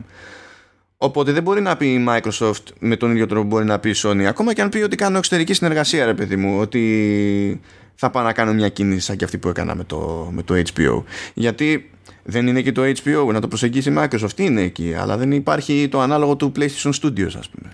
Ακριβώς. Αυτό είναι το θέμα. Που βλέπουμε ότι χρειάστηκε και η Sony να καταλήξει στο PlayStation Studios ως ύπαρξη, ως οντότητα διότι προηγουμένως Sony Television και Sony Pictures ακόμα και έτσι δεν ήταν ικανό κόμπο για την όλη φάση ακριβώς και σε αυτό, αυτό είναι ένα μειονέκτημα, ένα, ένα συγκριτικό μειονέκτημα που έχει η Microsoft που δεν έχει κάνει καμία κίνηση μέχρι στιγμής ε, να το, να το πειράξει. Και δεν νομίζω ότι το έχει, αυτό δεν νομίζω ότι το έχει μέσα της και δεν νομίζω καν ότι θέλει να μπλέξει γιατί σημαίνει άλλο πράγμα τελείως για τη Microsoft να πει ότι πηγαίνω και αγοράζω κάποιον για αυτή την ιστορία διότι ως, ως εταιρεία με το μέγεθός της και το ρόλο που έχει σε διάφορες αγορές κτλ είναι πολύ πιο δύσκολο να πείσει για το μη προβληματικό της εξαγοράς σε τέτοιες περιπτώσεις ενώ η Sony είναι πολύ πιο μικρή εταιρεία συγκριτικά α, και άρα έχει μεγαλύτερη ελευθερία να κάνει μερικά ύποπτα πράγματα παραπάνω ας πούμε χωρίς να την, κατα... να την κατηγορήσει κανένας για ε, μια ανταγωνιστική συμπεριφορά ας πούμε και τέτοια. Ε, είναι πραγματικά πολύ ενδιαφέρουσα έτσι, η προσέγγιση αυτών των δύο εταιριών στο πού θέλουν να πάνε και το πόσο εύκολο ή δύσκολο είναι να γίνει ε, η επόμενη πορεία. Αλλά πιτσιρικάδε παραδείγματος χάρη που είναι ξέρω εγώ στα 20 του και έχουν προλάβει δύο κονσόλες PlayStation.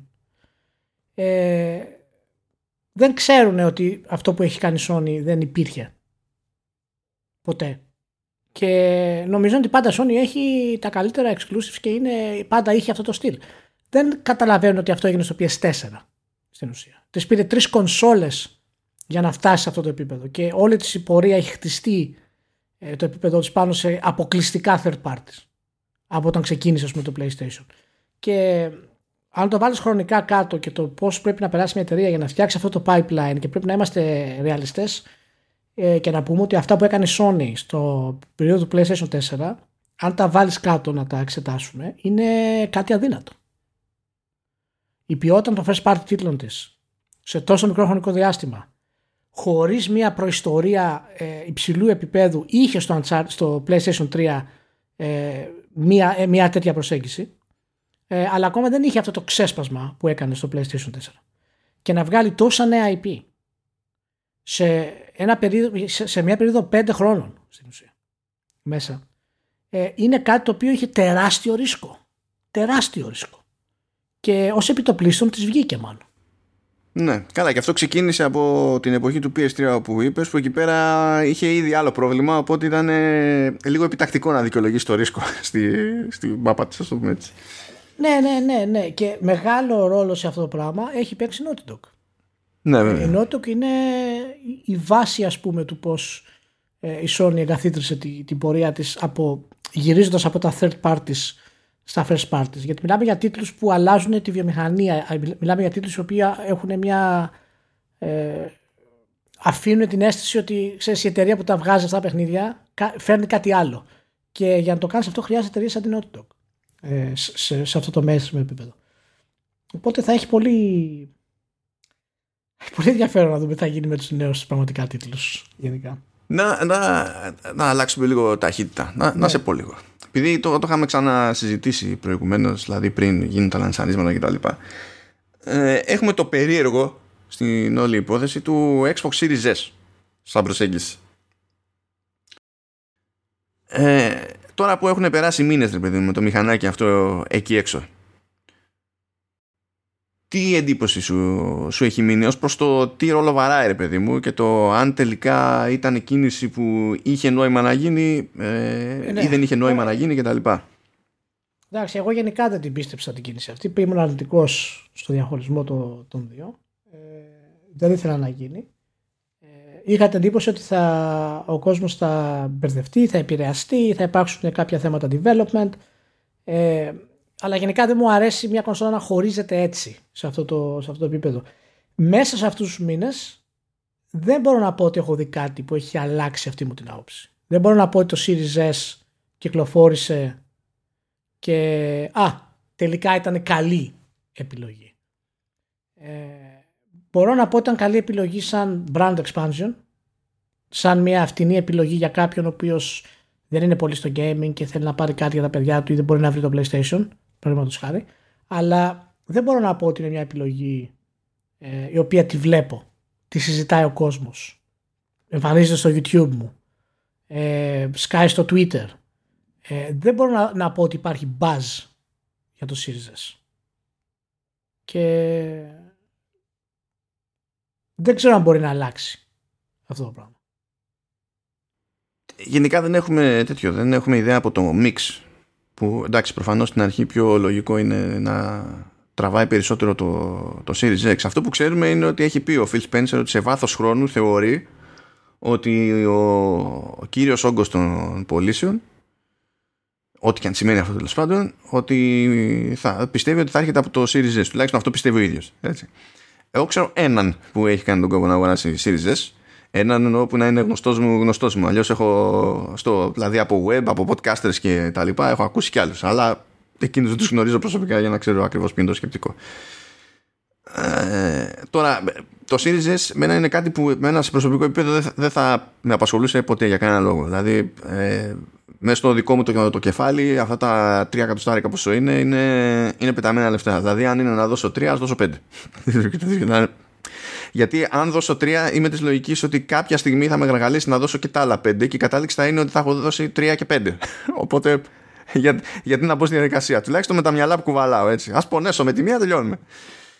Α, απ' την άλλη, βέβαια, καταλαβαίνω τη, τη θέση της Microsoft ότι κοίταξε να δεις πέρα από ξέρω εγώ ότι άσχετα με τι θα γίνεται σε αναλύσεις θα γίνεται σε frame rates ανάλογα με την περίπτωση ανάλογα με το παιχνίδι κτλ ε, αν υποθέσουμε ότι, αν, αν δεχτούμε ότι η ειδοποιώς διαφορά σε οτιδήποτε είναι να ακολουθήσει είναι το, είναι το SSD, αυτό το μηχάνημα θα σε αφήσει να παίξει το καινούργιο το παιχνίδι. Θα, με όποια θυσία σε ποιότητα εικόνας ή, ή, οτιδήποτε άλλο, ας πούμε, σε αυτή τη, την περίπτωση. Οπότε είναι ένα φθηνότερο σημείο πρόσβασης στην τελική.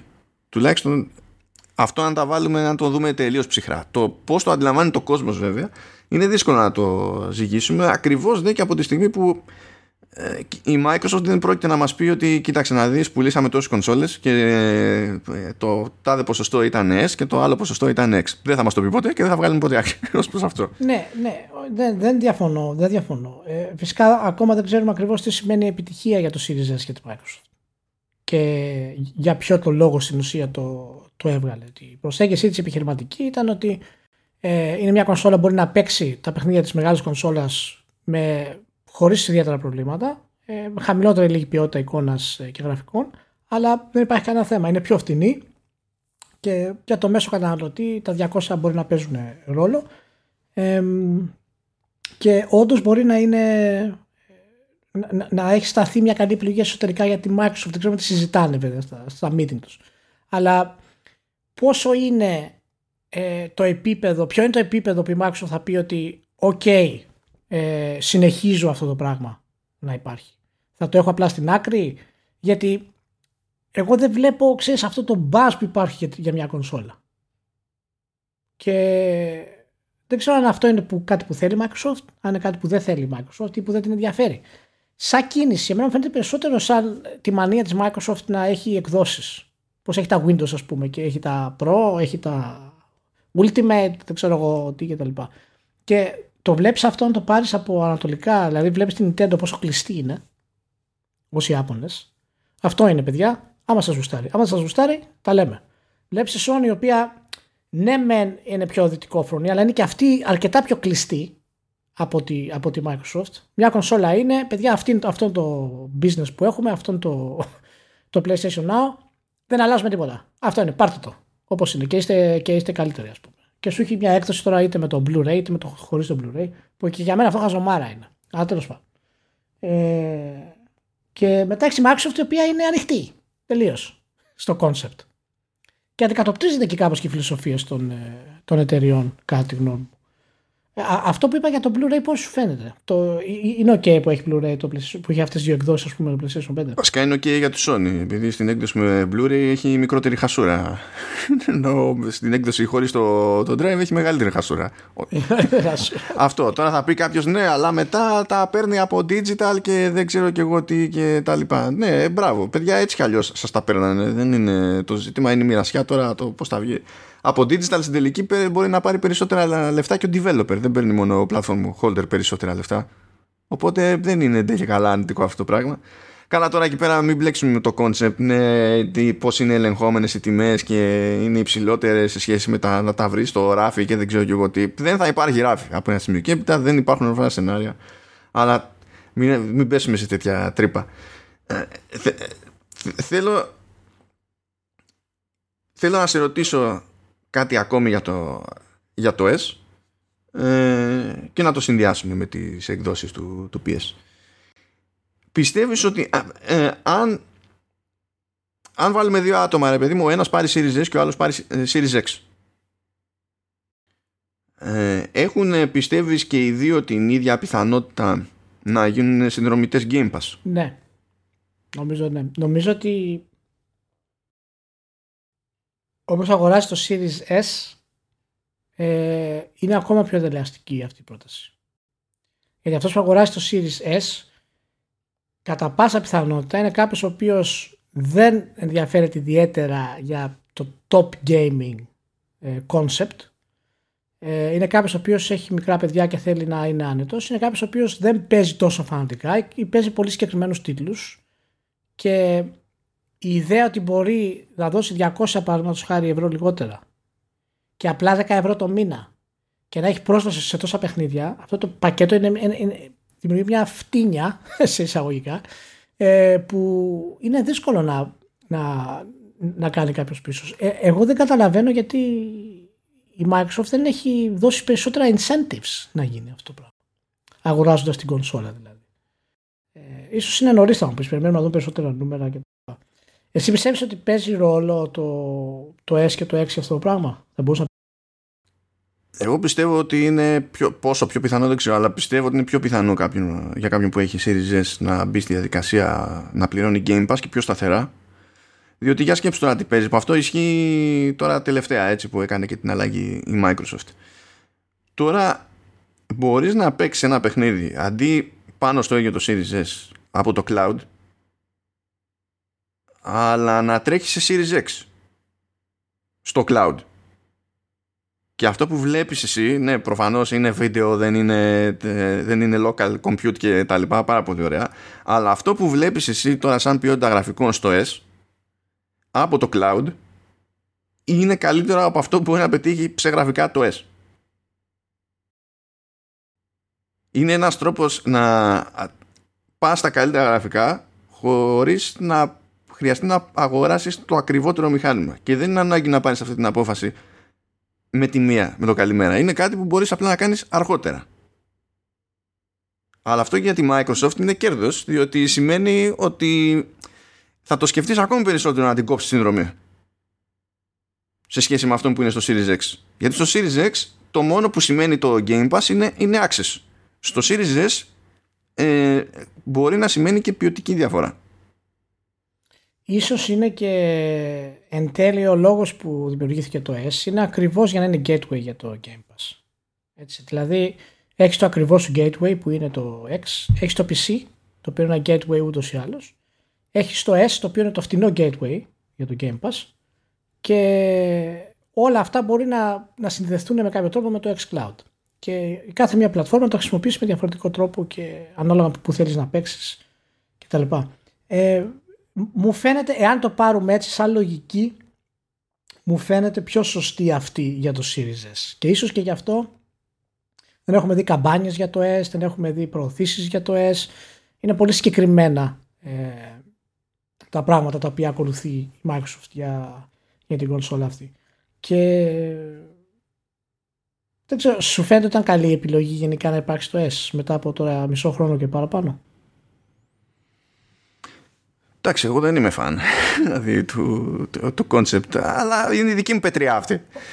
Ναι, όχι, απλά πώς το αισθάνεσαι ότι είναι, είναι counterproductive ας πούμε και ότι στην ουσία αυτοί που αγόραζαν S θα αναγκαζόταν να πάρουν το X αν δεν υπήρχε το S; Γιατί εγώ τίνω προς εκείνο το mentality. Τίνω να πιστέψω, χωρίς να έχουμε στοιχεία, τίνω να πιστέψω ότι μεγάλο ποσοστό όσων έχουν πάρει το S θα έδιναν τα παραπάνω χρήματα για το X. Εάν υπήρχε μόνο το X. Σε αυτό το στάδιο που είμαστε νωρίς ακόμη, ναι, παίζει σημαντικό ποσοστό εκείνων που κατέληξαν μες να σφίγγονταν για το X. Προχωρώντας όμως αλλάζει αυτό το mix διότι μπαίνουν στο παιχνίδι καταναλωτές που δεν είναι τόσο με την πρεμούρα ξέρεις να κάνουν κίνηση νωρίς. Και μπορούν να υπολογίσουν και υπολογίζουν τελείως αλλιώς το οικονομικό της υπόθεσης. Πιστεύω και εδώ που τα λέμε τώρα έτσι ε, δεν έχουμε φτάσει ακόμη και στο σημείο που ε, το, το Game Pass με το cloud βέβαια έτσι, λειτουργεί χήμα σε τηλεοράση και τέτοια δεν ξέρουμε τι επίπτωση γι' αυτό όχι, όχι, δεν το συζητάμε. Αυτό είναι, είναι μακρινό το. Αλλά τέλος πάντων, σε γενικές γραμμές, ε, δηλαδή νομίζω ότι πλέον πιάνω κάπως τη λογική της Microsoft για την περίπτωση του, του S. Αλλά γενικά στις, στις κονσόλες δεν είμαι φίλος της έξτρα πολυπλοκότητας στην πρόταση που έχει να σου κάνει μια εταιρεία. Τώρα θα πει κάποιος, αν δεν είσαι φίλος έξτρα πολυπλοκότητας, ε, τότε γιατί δεν ξενέρωνες με τα Xbox One X και με τα PS4 Pro κτλ. Γιατί τότε υποτίθεται ότι γινόταν ένα, μια κίνηση ακόμη ε, που έφερνε μια κάποια πρόοδο σε κάτι και δεν άλλαζε το τέλος πάντων το ότι το βασικό το, το μηχάνημα ήταν το, το, το target system ας πούμε και είχες μια θεωρητική εγγύηση τέλος πάντων, μέχρι ένα σημείο. Ε, είναι και διαφορετικό να συμβαίνει κάτι τέτοιο στο λαντσάρισμα και μετά από τέσσερα χρόνια. Έτσι, είναι, δηλαδή ο κόσμος καταλαβαίνει τη διαφορά περισσότερο ε, σε αυτά τα πράγματα. Και είναι. Τι να πω, ε, θα, θα έχει ενδιαφέρον να δούμε τι σκοπεύει να κάνει η Microsoft ε, τον επόμενο καιρό με το S. Θέλω να πιστεύω ότι θα δούμε πιο ξεκάθαρα πράγματα περισσότερο την περίοδο Χριστουγέννων. Ε, για το τι αισθάνεται η, η εταιρεία για την πορεία. Γιατί μιλάμε τώρα, παιδιά, τον Νοέμβριο-Δεκέμβριο, ας πούμε, τότε θα κλείνουμε χρόνο στην ουσία. Ακόμα δεν έχουμε κλείσει χρόνο για την νέα γενιά. Έτσι. Οπότε όλα αυτά καταλαβαίνετε είναι και πρώιμες αναλύσεις για τέτοια θέματα. Είναι περισσότερο αίσθηση για το πώς έχουν πάει οι κονσόλες. Δεδομένου ότι δεν έχουμε και νούμερα για την όλη κατάσταση. Αλλά σαν, σαν επιλογή και τα λοιπά, το S και εγώ είμαι, είμαι πάντα της άποψης μπορεί να είμαστε λίγο έτσι παλαιομοδίτε σε αυτό το πράγμα. Ότι στην αγορά του video game ε, η έννοια του ενιαίου και του όλοι έχουμε το ίδιο είναι μέρος της κουλτούρας μας. Και νομίζω μία από τις ε, μεγάλες επιτυχίες του, του Switch είναι ακριβώς αυτό. Ότι ε, όταν κυκλοφόρησε δηλαδή και τα τα δύο-τρία χρόνια, όλοι, όλοι είχαν αυτό το συγκεκριμένο πράγμα. Όλοι ήταν δοσμένοι ε, στο Switch. Και είναι καλό όταν υπάρχει αυτό. Εντάξει, μετά είχαμε βέβαια τα υπόλοιπα μοντέλα, αυτό το κάνει. Ε, να, για, για να αγγίξουμε λίγο το θέμα τη, του backwards compatibility που, που λέμε. Γιατί είναι πρώτη φορά που γίνεται τόσο θέμα. Παρότι είχαμε και στην προηγούμενη γενιά υποτίθεται τέτοιες ε, διευκολύνσεις τουλάχιστον περισσότερο από την πλευρά του Xbox τελικά ειδικά αυτή την πρώτη χρονιά που είναι και τα πράγματα όπως είναι και από κυκλοφορίες και, και τα λοιπά ε, έχεις αλλάξει ως προς το αν σου φαίνεται σε κάποιο βαθμό χρήσιμο ή όχι. Στην τελική και εσύ σε ένα καινούριο μηχάνημα ρε παιδί μου και παίζεις ό,τι παίζεις για το λόγο που το παίζεις ας πούμε έτσι. Ε, πιστεύεις ότι αυτή την περίοδο που έχει περάσει θα ήσουν χειρότερα; Είσαι καλύτερα με backwards compatibility ή ξέρω εγώ τίποτα ούτε κρύο ούτε ζέστη ε, κοίτα για μένα το να υπάρχει backwards compatibility είναι κάτι θετικό και είναι μέρος του, της συνέχειας των γενεών στις, ε, στις κονσόλες το πώς θα χρησιμοποιήσεις το software που έχεις ε, και είναι η πρώτη φορά που έχω πει στην backwards compatibility που τα παιχνίδια βελτιώνονται αυτόματα σχεδόν. Ε, στην περίπτωση Microsoft πολύ περισσότερο από ό,τι στη Sony. Ε, με ανάλυση, frame rates, ε, automatic HDR κτλ. Ε, από αυτή την έννοια, ναι, να μου πεις αν το θεωρώ ακόμα κάτι το οποίο είναι ε, απαραίτητο, ε, δεν το θεωρώ ότι είναι απαραίτητο. Θεωρώ ότι ναι, το να έχεις κάποια παιχνίδια που τρέχανε στην προηγούμενη κονσόλα να τρέχουν σε αυτή είναι σημαντικό κομμάτι όταν αλλάζουν γενιές, εννοείται και πάντα υπήρχε αυτό. Δεν ήμασταν τελείως ας πούμε ξεκάρφωτοι. Αλλά ακόμα και με τις νέες ας πούμε ε, τεχνολογίες δεν θεωρώ ότι είναι κάτι ε, απαραίτητο selling point. Στην περίπτωση της Microsoft όμως, και εδώ θέλω να βάλω ένα αστερίσκο, στην περίπτωση της Microsoft το backwards compatibility το έκανε selling point χρησιμοποιώντας όμως τις νέες τεχνολογίες. Χρησιμοποιώντας δηλαδή την έννοια ότι μπορείτε να παίξετε τα παιχνίδια προηγούμενης κονσόλας με πολύ καλύτερα γραφικά. Με πολύ καλύτερα frame rates. Με ασύλληπτα loadings. Οπότε υπό αυτή την έννοια το να δημιουργήσει ένα νέο προϊόν στην ουσία μέσα στην κονσόλα με τον backwards compatibility ήταν μια από τις πανέξυπνες κινήσεις της Microsoft. Και έγινε αυτό μέσω του Game Pass. Ε, φυσικά. Ε, υπό αυτή την έννοια, ναι, μια τέτοια προσέγγιση σαν της ε, Microsoft είναι κάτι το οποίο χρειαζόμασταν, πιστεύω. Πιστεύεις ότι χάρη σε αυτή την κίνηση της Microsoft περισσότερο σύρθηκε ή τι οθέτησε η, η Sony κάτι ανάλογο; Ε, σύρθηκε, σύρθηκε. Δεν, ε, είδε ότι έμενε πίσω πολύ γρήγορα και είδε ότι ο κόσμος αντέδρασε θετικά σε αυτό το πράγμα πάρα πολύ και αναγκάστηκε να μπει, να μπει στο χορό όπως μπήκε ας πούμε στο, στο χορό και εν τέλει πάντα το σύστημά της θα προσφέρει κάτι το οποίο είναι ok, αλλά ποτέ δεν θα είναι, ξέρεις, ολοκληρωμένο και super και όπως πρέπει στο backwards compatibility κτλ. Ναι, αλήθεια είναι ότι έκανε καλή δουλειά ως προς το εύρος συμβατότητας, αλλά από εκεί και πέρα επειδή διάλεξε πιο εύκολο δρόμο, το πούμε, σε σχέση με εκείνον της, της Microsoft, το μέσο κέρδος που μπορείς να περιμένεις στην ίδιες περιπτώσεις τίνει να είναι μικρότερο, ας πούμε. Αισθάνεσαι εσύ ότι είναι selling point το backwards compatibility ε, όπως γενικά το θεωρούμε ή γίνεται selling point όπως το πλασάρει Microsoft πλέον. Γιατί εγώ πιστεύω ότι πλέον αυτό θα γίνει στάνταρ σε επόμενες κονσόλες. Ναι, και εγώ το πιστεύω ότι είναι στάνταρ. Βασικά, ε, το backwards compatibility πλέον δεν σημαίνει αυτό που σήμαινε στην εποχή του Xbox One από την άποψη ότι πριν, δηλαδή ειδικά στην, στην αρχή, σήμαινε ότι ένα παλιότερο παιχνίδι τρέχει. Σημαίνει αυτό και μπορούσα να παίξω ρε παιδί μου χωρίς να χρειάζομαι να έχω συνδεδεμένο δίπλα το παλιότερο μηχάνημα κτλ. Πλέον σημαίνει ότι τρέχει καλύτερα. Οπότε έχουμε και ε, βελτίωση στο, στο ίδιο το παιχνίδι. Και αυτό θα συνεχίσει να είναι, βασικά θα γίνει κανόνας προχωρώντας καθώς πληθαίνουν τα παιχνίδια που παλιώνουν τέλος πάντων και είναι φτιαγμένα ώστε να ξέρουν τους γίνεται με δυναμικές αναλύσεις και ιστορίες και όταν θα έρθει νεότερο hardware και νεότερο hardware και νεότερο hardware θα είναι πιο εύκολο ακόμη να πούμε ότι παιδιά τα είχαμε όλα τα ξεκλείδωτα ε, βλέπουμε εδώ brute force πάρ' τα όλα και τι γίνει ξέρω εγώ ενώ έχουμε ακόμα πάρα πολλές περιπτώσεις, δηλαδή η πλειοψηφία στην ουσία παιχνιδιών που είναι, υποστηρίζονται μεν, τα βάζεις, παίζουν, αλλά επειδή ήταν πολύ κλειδωμένα ως προς το πώς μπορούν να κινηθούν, δεν έχεις και καλά κάποιο αυτόματο κέρδος χωρίς να κάνει κάποιος έξτρα δουλειά.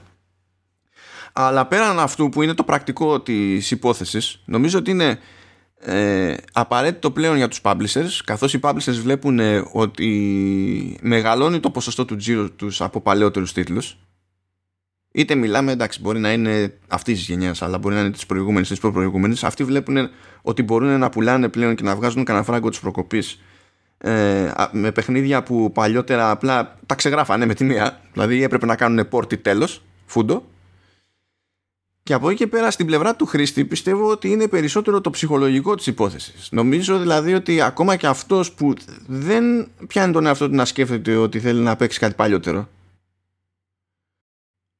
αν και δεν νομίζω ότι είναι πολύ δύσκολο πάνω σε κάποια ξέρω, περίοδο εκτόσεων να βρει κάποιο παιχνίδι που είναι από προηγούμενη γενιά και να πει στο παίξω. Νομίζω ότι ακόμη και αν δεν το αγγίξεις ποτέ αυτό το, το σενάριο πάντως αν του πεις το μηχάνημά μου το καινούριο που θα βγάλω δεν θα έχει τέτοιου είδους, δεν θα προσφέρει τέτοιου είδους δυνατότητα θα εκνευριστεί πλέον. Ναι, νομίζω ότι αυτό γενικά είναι κάτι το οποίο θα το δούμε και πλέον ε, έχουμε μιλήσει αρκετά για το πώς πρέπει να μεταφέρουμε τις, ε, τις προηγούμενες εμπειρίες και να έχουμε αυτό το, αυτή τη συνέχεια των γενεών και ότι είναι σημαντικό για τις το games, αλλά υπάρχει και, το, και αυτό πρέπει να πούμε ότι οι τεχνολογίες που χρησιμοποιούσαμε για να δημιουργήσουμε games, ας πούμε, εποχή PlayStation, είτε πιο νωρίς, PlayStation 2, ε, είναι πολύ διαφορετικές και χρειάζεται πολύ περισσότερη δουλειά ε, για να φέρεις αυτούς τους τίτλους να είναι συμβατοί ε, και να μπορέσουν να τους παίξει κάποιος στη σύγχρονη γενιά. Πλέον αυτό έχει αρχίσει και εξαλείφεται. Δηλαδή από την προηγούμενη γενιά και μετά, και τώρα δηλαδή και στις επόμενες, είναι πιο εύκολο να γίνει μετάβαση από θέματα γραφικών, από θέματα τεχνολογιών, για το πώς να, ένας, οι τίτλοι να συνεπάρξουν και στις επόμενες γενιές.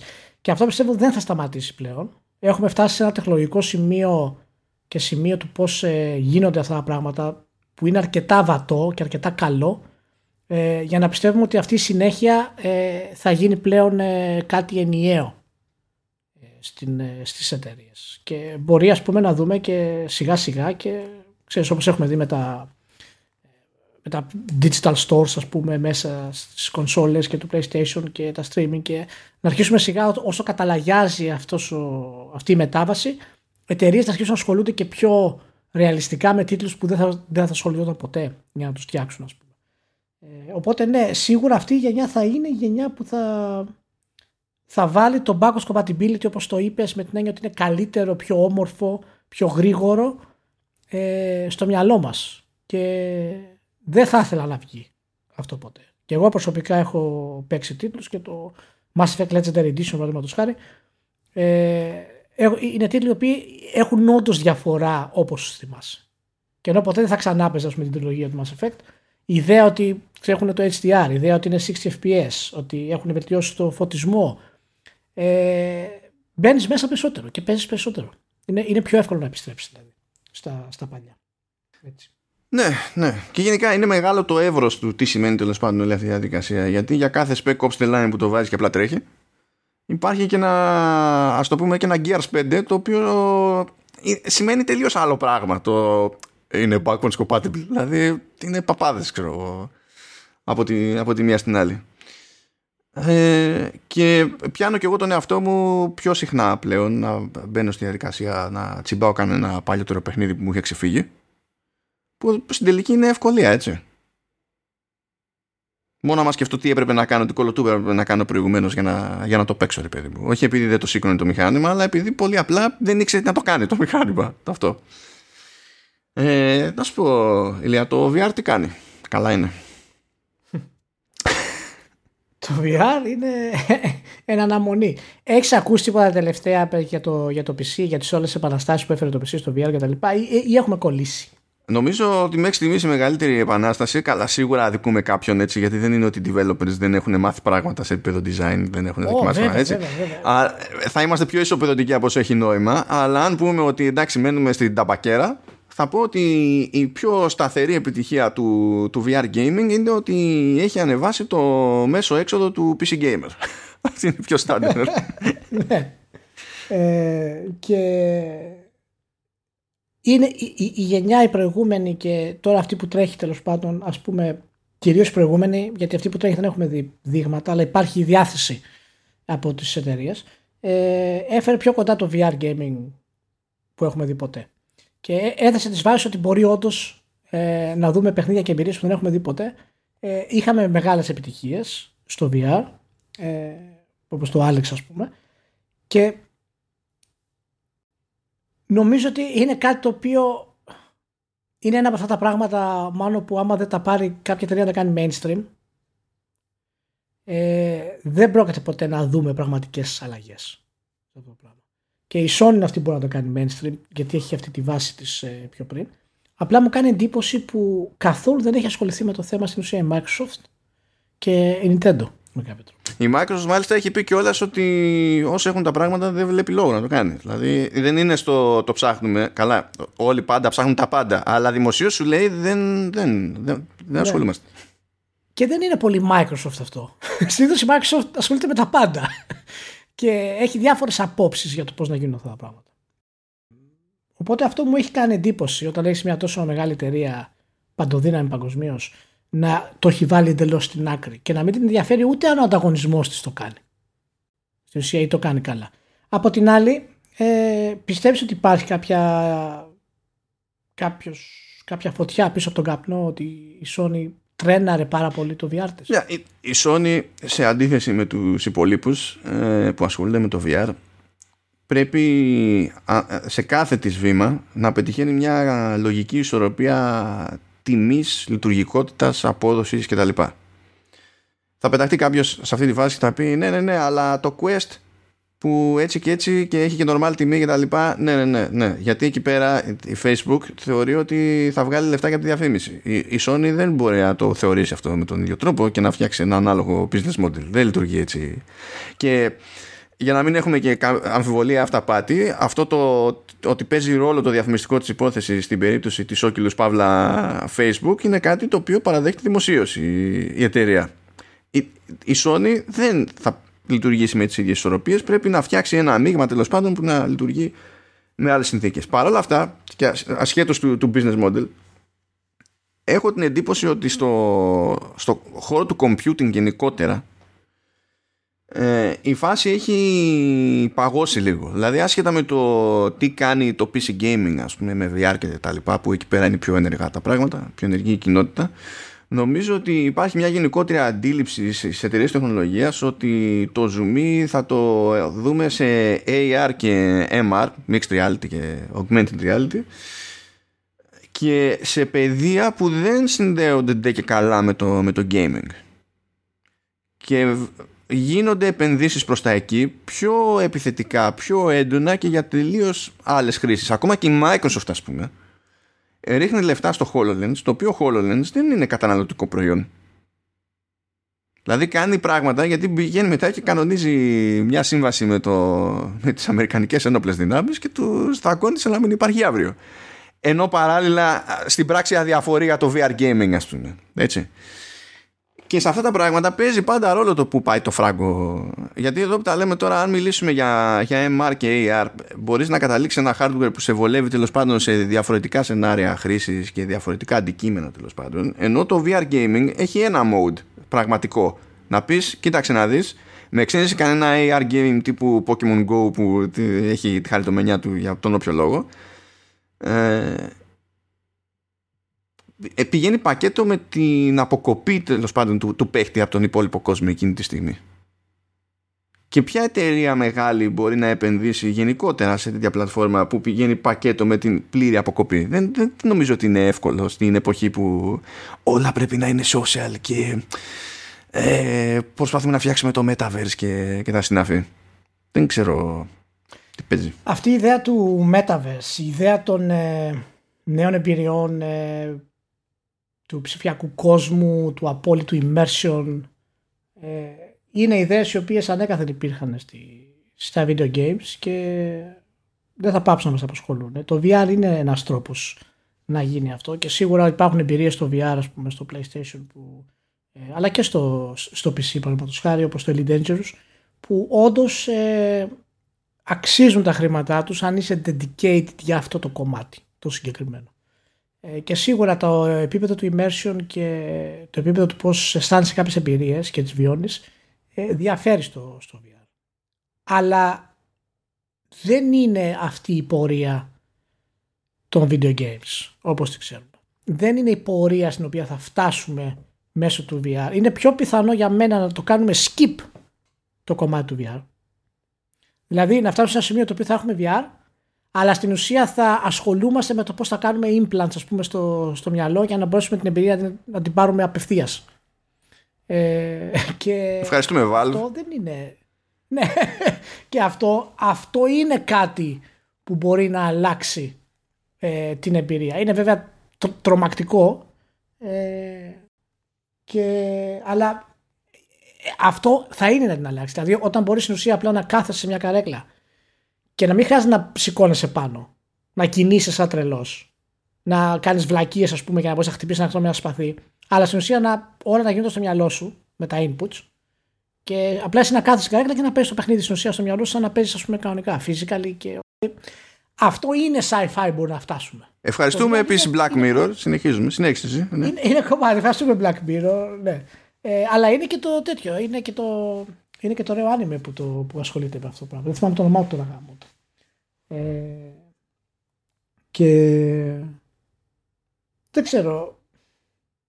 Δεν μου φαίνεται το VR πλέον ως κάτι το οποίο μπορώ να πω όχ περιμένω να δω τι άλλο φοβερό πράγμα θα δω. Ναι, νομίζω ότι ο τεχνολογικός τομέας είναι λίγο βασικά ναι, ο τεχνολογικός τομέας είναι λίγο σε μια δική του φούσκα Δηλαδή, ναι, σίγουρα παίζει ρόλο το κόστος, σίγουρα παίζει ρόλο το αν υπάρχει καλώδιο ή όχι. Σίγουρα, δεν το συζητάμε αυτό. Δηλαδή, κάποιος θα προτιμήσει κάτι πιο φθηνό και κάτι στο οποίο ε, δεν, πηγαίνει, δεν, δεν υπάρχει σοβαρή πιθανότητα να μπουρδοκλωθεί για να το σκοτωθεί, να τσακιστεί μέσα στο σπίτι του, ας πούμε, κάνοντας το Α ή το Β. Αλλά Νομίζω ότι δεν είναι αυτό το πραγματικό ζήτημα. Νομίζω ότι αν ήταν ε, πάνω απ' όλα αυτό το πραγματικό ζήτημα, ας πούμε, προσπάθειες που είχαμε δει, που ε, ξεκινούσαμε τη λογική ότι πρέπει να ε, κάνουν το VR κάτι πιο προσιτό. Που είχες, ξέρεις, ένα απλό headset της πλάκας που δεν είχε καν οθόνη και χρησιμοποιούσε το κινητό σου, ας πούμε. Και έτσι την έβγαζε φθηνότερα για VR. Ε, δεν θα είχαν πεθάνει και έχουν πεθάνει όλες αυτές τις προσπάθειες. Samsung το δοκίμασε, τέλος. Google το δοκίμασε, τέλος. Όποιος το δοκίμασε, τέλος. Κατά μία έννοια, ακόμα και η Nintendo το δοκίμασε με τα, με τα, τα το πούμε, λάμπο εκεί πέρα. Πάλι τέλος.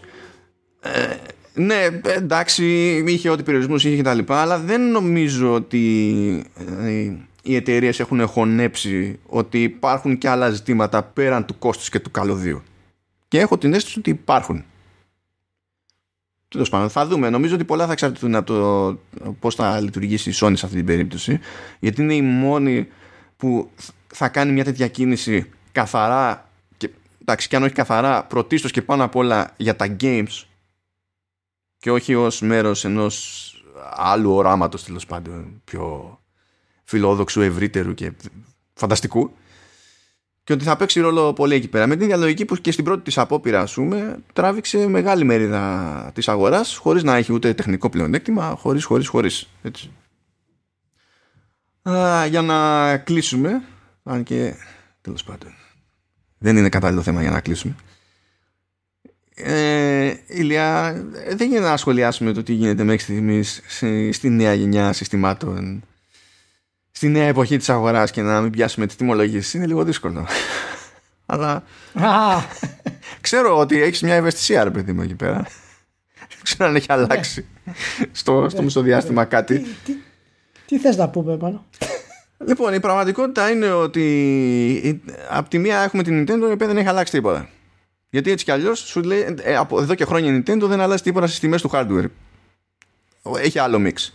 Έχουμε τη, τη Microsoft που έτσι όπως το έχει παίξει δεν έχουμε καταλάβει αν έχει αλλάξει κάτι ή όχι. Γιατί δεν έχουν βγει καινούργιοι καινούργιοι τίτλοι κομμένοι και ραμμένοι. Δεν έχει προλάβει να βγάλει τίποτα δικό της για να πει εγώ υιοθετώ αυτή την πολιτική ή την άλλη πολιτική. Οπότε έχουμε μείνει στο φλου. Έχουμε μόνο το, το παράδειγμα της Sony σε αυτή την περίπτωση. Που έχει πει ότι κοιτάξτε να δείτε 70 δολάρια, 80 ευρώ, ευχαριστώ, γεια σας. Και αυτό έχει πάρει μαζί του τους κλασικούς υπόπτους σε αυτής της περίπτωσης, Activision Blizzard, EA κτλ. Που η EA δεν μπορεί να μείνει καν σταθερή στο τι σημαίνει και τι κάνει ακριβώς. Δηλαδή πέρυσι είχε μια τακτική χ για τα FIFA και τα Madden και τα λοιπά. Φέτος έχει μια παρόμοια αλλά όχι ακριβώς. Δεν ξέρω το, το πήρε το μάτι αυτό. Το προλαβες. Τι; Πέρυσι έλεγε ρε παιδί μου ότι πάρτε την έκδοση και τα λοιπά αλλά για χ μήνες ε, θα μπορείτε να πάρετε την καλύτερη έκδοση αν αγοράσετε μηχάνημα και τα λοιπά χωρίς έξτρα χρέωση. Τώρα κάνει αυτό που κάνει και η 2K και σου λέει αν θέλεις ε, να αγοράσεις κάποια έκδοση που να σε καλύπτει και στις δύο γενιές θα πρέπει να είναι από τις ειδικές εκδόσεις που είναι πιο ακριβές. Αν πάρεις τη βανίλα την αγοράζεις για ένα σύστημα. Είτε είναι για PS4 και Xbox One είτε είναι για PS5 και Xbox Series και δεν γίνεται να κάνεις τράμπα από εκεί και πέρα. Η Ubisoft είναι επίσης ένα θεωρητικό ερωτηματικό γιατί δεν άλλαξε τιμολόγηση ακόμα αλλά αυτό υποτίθεται ότι έχει ημερομηνία λήξης και δεν ξέρουμε τι έπεται μετά την ημερομηνία λήξης σαν τακτική, δεν έχουμε ιδέα. Οπότε η φάση είναι ένας αχταρμάς. Και αυτό νομίζω ότι είναι το χειρότερο αυτό με εκνευρίζει περισσότερο ακόμη από την ανατίμηση των, των πραγμάτων διότι θες που θες να με χρεώσεις παραπάνω δεν μπορώ να έχω και ένα συγκεκριμένο κανόνα μνημονικό ρε παιδί μου στο κεφάλι μου για να ξέρω πώς θα κινηθώ; Ναι. Ο λόγος που είναι αχταρμάς είναι ακριβώς επειδή δεν υπάρχει ε, κάποια σωστή επιχειρηματική λογική γιατί να, να, να ανεβούν οι τιμές. Άμα υπήρχε σωστή επιχειρηματική λογική γιατί η τιμή πρέπει να είναι τέτοια, ενώ δηλαδή επαρκώς δικαιολογημένη ε, επιχειρηματικά, ε, οι εταιρείες δεν θα είχαν επιλογή. Θα ανεβάζαν την τιμή. Τώρα όμως δεν συμβαίνει αυτό το πράγμα. Δηλαδή όταν μια εταιρεία σου πουλάει παραδείγματος χάρη ε, μια τηλεόραση. Έτσι, φτάνει σε αυτό το, το αποτέλεσμα λέγοντας ότι τόσο μου κόστησε αυτό, τόσο μου κόστησε εκείνο, αυτό είναι το περιθώριο κέρδο που θέλω, άρα αυτή βγαίνει η τιμή. Στα video games δεν μπορεί να γίνει αυτό. Γι' αυτό βλέπεις ότι υπάρχουν ε, διάφορες έτσι λαβυρινθώδεις επιλογές οι οποίες βγαίνουν. Άλλοι χρεώνουν το upgrade, άλλοι δεν χρεώνουν το upgrade, άλλοι χρεώνουν τα πακέτα, άλλοι κάνουν αυτό που είπες. Άλλοι χρεώνουν τα remakes επειδή έχουν καλά γραφικά. Άρα τα καλά γραφικά είναι, θα ανεβάσουν την τιμή. Άλλοι λένε ότι είναι, είναι οι μηχανισμοί του Next Gen στο 2K που ανεβάζουν την τιμή. Δηλαδή είναι ένα μπάχαλο και ως, ως ένα σημείο, ναι τα video games είναι αρκετά ρευστά για να μην είσαι πάντα σίγουρος ότι μπορείς να κάνεις, αλλά αυτό είναι κάτι το οποίο οι εταιρείες περισσότερο εκμεταλλεύονται αυτή τη στιγμή παρά το χρησιμοποιούν σωστά για να σταματήσει και αυτή η παράνοια που, που σε ενοχλεί δηλαδή. Και για μένα, αν κατασταλάξουμε γενικά στη τιμή των 80, είναι η απόλυτη καταστροφή. Και δεν πρόκειται να βοηθήσει τη βιομηχανία σε κανένα επίπεδο αυτό το πράγμα. Δεν, δεν γίνεται. Δεν γίνεται. Μόνο εάν μιλάμε για τίτλους που ξέρουμε πραγματικά το κόστος ότι είναι σε άλλο επίπεδο και το έχουμε ξαναπεί αυτό αν βγάλεις ένα παιχνίδι το οποίο σου κόστησε τόσο και για να, μπεις μέσα, να μην μπεις μέσα πρέπει να βγάλεις τόσο, OK. Okay. Αλλά αν μου βγάλεις το GTA 6 με 80 ευρώ, το οποίο μπορεί να το κάνεις άνετα. Άνετα μπορεί να το κάνεις άνετα. Και να πεις, το βγάζω 80 ευρώ. Περιλαμβάνω και το online. Και πουλάω 50 εκατομμύρια κομμάτια σε δύο εβδομάδες. Και έχω βγάλει άλλα τρία GTA από αυτό. Ε, δεν υπάρχει κανεί να σταματήσει να το κάνεις αυτό, μάλλον. Αλλά αυτό έχει κάποιο νόημα όταν μιλάμε για ένα τίτλο τέτοιο επίπεδου. Τώρα τα υπόλοιπα δεν ξέρω πώς μπορεί να σταματήσει αυτή, αυτή η επιδρομή. Και ε, αισθάνεσαι ότι έχουμε δει μεγάλο κομμάτι να αναπτύσσεται προς εκεί; Είμαστε ακόμα νωρίς; Αισθάνεσαι ότι θα γίνει περισσότερο προς το 80 ή όχι; Ε, κοίτα, να σου πω κάτι, αν ήμουν εταιρεία και έβλεπα ότι δεν έχει αλλάξει το, η στάση του κόσμου α, απέναντι στο, στις προπαραγγελίες και το τι πουλάω, πόσο το πουλάω κτλ. Θα πω γιατί να μην το κάνω. Growth. Growth, φίλοι. Αυτό, αυτό, είναι το, αυτό είναι το πρόβλημα. Είναι ότι δεν μιλάμε τώρα για τέτοιες κινήσεις από εταιρείες που έχουν θέμα να επιβιώσουν. Δηλαδή, βλέπουμε τέτοιες κινήσεις επειδή ε, ε, κοιτάμε εταιρείες που έχουν θέμα με το να εντυπωσιάσουν του μετόχους τους μερικούς μήνες παραπέρα. Και έχω κρατήσει στην άκρη εδώ πέρα κάτι, κάτι δηλώσεις, γιατί μέσα σε όλα είναι και από, από Take Two. Που η Take Two είναι Take Two, έτσι. Δεν χαρίζεται σε κανέναν πουθενά, το ξέρουμε. Το 2019, εκεί στο δεύτερο μισό, είχε βγει ο Zelnick και έλεγε ότι οι παραγωγές για PlayStation 5 και Xbox Series δεν θα ανεβάσουν το κόστος παραγωγής. Έτσι όπως το βλέπει εκείνος, που στην τελική ήδη είχε εικόνα για τα πράγματα και ήξερε ότι τρέχουν παραγωγές στη, στην εταιρεία του μέσα. Και όταν ε, άρχισε η εταιρεία να υιοθετεί την ανατίμηση σε κάποιους τίτλους τέλος πάντων και άρχισε να παίζει και το κρά επανήλθε ο Ζέλνικ και είπε ότι πρώτα απ' όλα δεν θα πάμε όλους τους τίτλους στα 70 το οποίο βέβαια είναι μαγική δήλωση από μόνο του διότι ε, αν ένα παιχνίδι πριν ε, ευδο, πάντων, 70 δολάρια λόγω τώρα έτσι, ας πούμε 80 ευρώ. Αν ένα παιχνίδι πριν μου το πουλάγες 50 ευρώ ε, και τώρα ανατιμηθεί και αυτό και μου το πας στα 60 ναι, δεν πάνε όλα τα παιχνίδια στα 80 αλλά ανα, ε, γίνεται ανατίμηση σε όλες τις καινούργιες σου παραγωγές. Οπότε είναι λίγο φλού η δήλωση αυτή. Όμως, όμως επειδή ξέρουν ότι παίζει φιδεμπορία ο Ζέλνικ τι είχε πει τώρα σε αυτή την περίπτωση; Λέει the pricing has to reflect the quality of the experience. Και αυτό είναι που με βιδώνει περισσότερο. Είναι άλλη μια γενικότητα. Είναι άλλη μια, άλλη μια ε, δήλωση πολιτικού ναι, ναι. Δηλαδή, τι θα μου πεις, εσύ, εσύ θα μου πεις ότι ως εταιρεία αποφάσισες ότι αυτό είναι ποιοτικότερο παιχνίδι από το άλλο και το, το τιμολογήσει υψηλότερα. Αυτό τι σημαίνει, δηλαδή, εγώ τι πρέπει να καταλάβω για το ότι και καλά με αυτό το σκεπτικό έχεις αντιληφθεί ότι ένα άλλο παιχνίδι που μου, πουλά, μου πουλάς δεν είναι αρκετά ποιοτικό; Δηλαδή, τι, τι πρέπει να καταλάβω από αυτό; Ναι, δεν υπάρχει, δεν υπάρχει απάντηση σε αυτό. Μα αυτό είναι το μεγάλο πρόβλημα που έθεσες και εσύ και, και είπα και εγώ. Ότι ο καθένας θα χρησιμοποιήσει αυτό το πράγμα όπως το βολεύει. Είναι πω λέει το, το πολιτικό κόμμα ότι εμείς έχουμε κάνει μεγάλα βήματα πρόοδου. Μιλάμε τώρα, κάνουμε ανατίμηση σε εποχή που ε, δεν, ε, η, η βιομηχανία βγάζει τα περισσότερα λεφτά ever. Και ανεβάζουμε τις τιμές. Και γι' αυτό δεν μπορώ να ακούω μπουρδες ε, που λέει κάποιος, χωρίς να έχει κάπου να το στηρίξει συγκεκριμένα, ρε παιδί μου, ότι ναι, αφού είναι ακριβές παραγωγές στα παιχνίδια. Ναι, ναι, ήταν, ήταν και πριν ακριβές παραγωγές στα παιχνίδια. Ε, ή λέει ε, ότι ναι, μα ο πληθωρισμός. Ναι, ναι, αλλά το μέγεθος της αγοράς δεν είναι αυτό που ήταν πριν. Είναι άλλο να έχεις 100 εκατομμύρια πελάτες και άλλο να έχεις 50 εκατομμύρια πελάτες. Αυτά τα πράγματα παίζουν ρόλο. Αν, αν παίζουν ρόλο στη λαϊκή, παίζουν ρόλο και εδώ πέρα. Τι να γίνει τώρα; Ναι.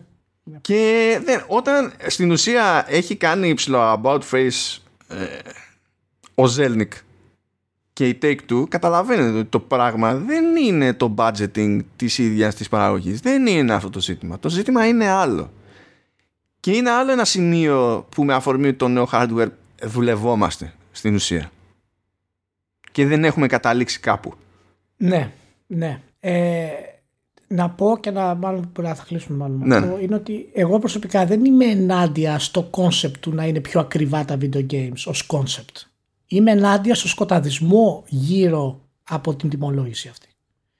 Εάν μια εταιρεία, ε, εάν η Naughty Dog, ε, ας πάρουμε τις πιο μεγάλες εταιρείες, η Rockstar παραδείγματος χάρη, ε, η CD Projekt, βγούνε και πούνε ότι ε, πρέπει να χρεώσουμε 80 γιατί το κόστος ήταν μεγάλο. OK, okay, μην μου πεις το κόστος. Okay. Το κόστος είναι μεγάλο, αλλά και έτσι μπορούμε να πληρώσουμε καλύτερα τους developers. Και αυτό όντως το δούμε. Δηλαδή υπάρχουν δηλώσεις των developers μετά και που είναι ναι ότι η αυξημένη τιμή μας έφερε περισσότερα έσοδα σε εμάς του developers και διευκόλυνε την εργασία μας. Ή γλιτώνουμε το crunch τέλος πάντων. Ναι, ή γλιτώνουμε σε κάποιο βαθμό το crunch αυτό το πράγμα, ή αισθανόμαστε καλύτερα τουλάχιστον στο μικρό βαθμό που κάνουμε crunch, όταν είναι να κάνουμε crunch. Ε, κάποιο το κομμάτι είναι πιο εύκολο να το βιώσουμε. Δηλαδή, να πεις ότι αυτή η τιμή θα φέρει τους developers σε καλύτερη θέση ε, τουλάχιστον σε μερικές εταιρείες, ε, δεν θα είχα κανένα πρόβλημα. Κανένα. Γιατί η εργασία που ρίχνει όλος αυτός ο κόσμος για να απολαμβάνουμε εμείς αυτά τα παιχνίδια είναι εξωγήινη. Και δεν θα είχα κανένα πρόβλημα, αλλά ούτε αυτό μας λένε. Απλά λένε γενικά ότι έχει ανέβει το κόστος, παραδείγματος χάρη. Και οι δηλώσεις και διαμαρτυρίες για το crunch, για τους, ε, για τους χαμηλούς μισθούς στις εταιρείες, του πώς ανακυκλώνουν πούμε, το προσωπικό, δεν βοηθάει αυτή η τοποθέτηση. Γιατί, για το ότι απλά είναι πιο ακριβά τα παιχνίδια να τα κάνουμε. Είναι πιο ακριβά γιατί, γιατί πληρώνουν τους developers περισσότερο. Άμα είναι για αυτό το κομμάτι και είναι πιο υγιείς οι developers, OK, okay, ας το κάνουμε. Αλλά γιατί δεν βγαίνουν εταιρείες να πούνε κάτι τέτοιο, μάλλον ποτέ; Γιατί είναι τόσο, τόσο σκοταδιστικό; Γιατί; Εγώ πιστεύω ότι κάνουν hedging και δεν ξέρουν ούτε αυτοί ακριβώς τι να περιμένουν στην πραγματικότητα. Διότι φαντάζομαι ότι ο καθένας τους θέλει να ζυγίσει σε κάποιο βαθμό το τι επίπτωση θα, θα έχουν στις πωλήσεις, στις κλασικές τους πωλήσεις τέλος πάντων, ε, οι υπηρεσίες streaming. Και δεν υπάρχει προηγούμενο εκεί πέρα και δεν έχουν ιδέα αν θα έχουν μεγάλη χασούρα σε κανονικές αγορές ή όχι. Και όταν δεν έχεις ιδέα και όταν είσαι τέτοια εταιρεία ή τέτοιες εταιρείες, πας για το safe της υπόθεσης. Θα μου πεις αυτό δεν εξηγεί ακριβώς την περίπτωση της Sony. Ισχύει. OK. Okay. Ε, ούτε δεν και καλά την Take-Two που η Take-Two έχει κάνει μέχρι στιγμής πειράματα με υπηρεσίες τύπου Game Pass και για μικρά χρονικά διαστήματα. Δηλαδή το βρέχει ρε παιδί με το δαχτυλάκι αλλά δεν μπαίνει και μέσα ακριβώς να, να κάνει τη, τη βουτιά την κανονική.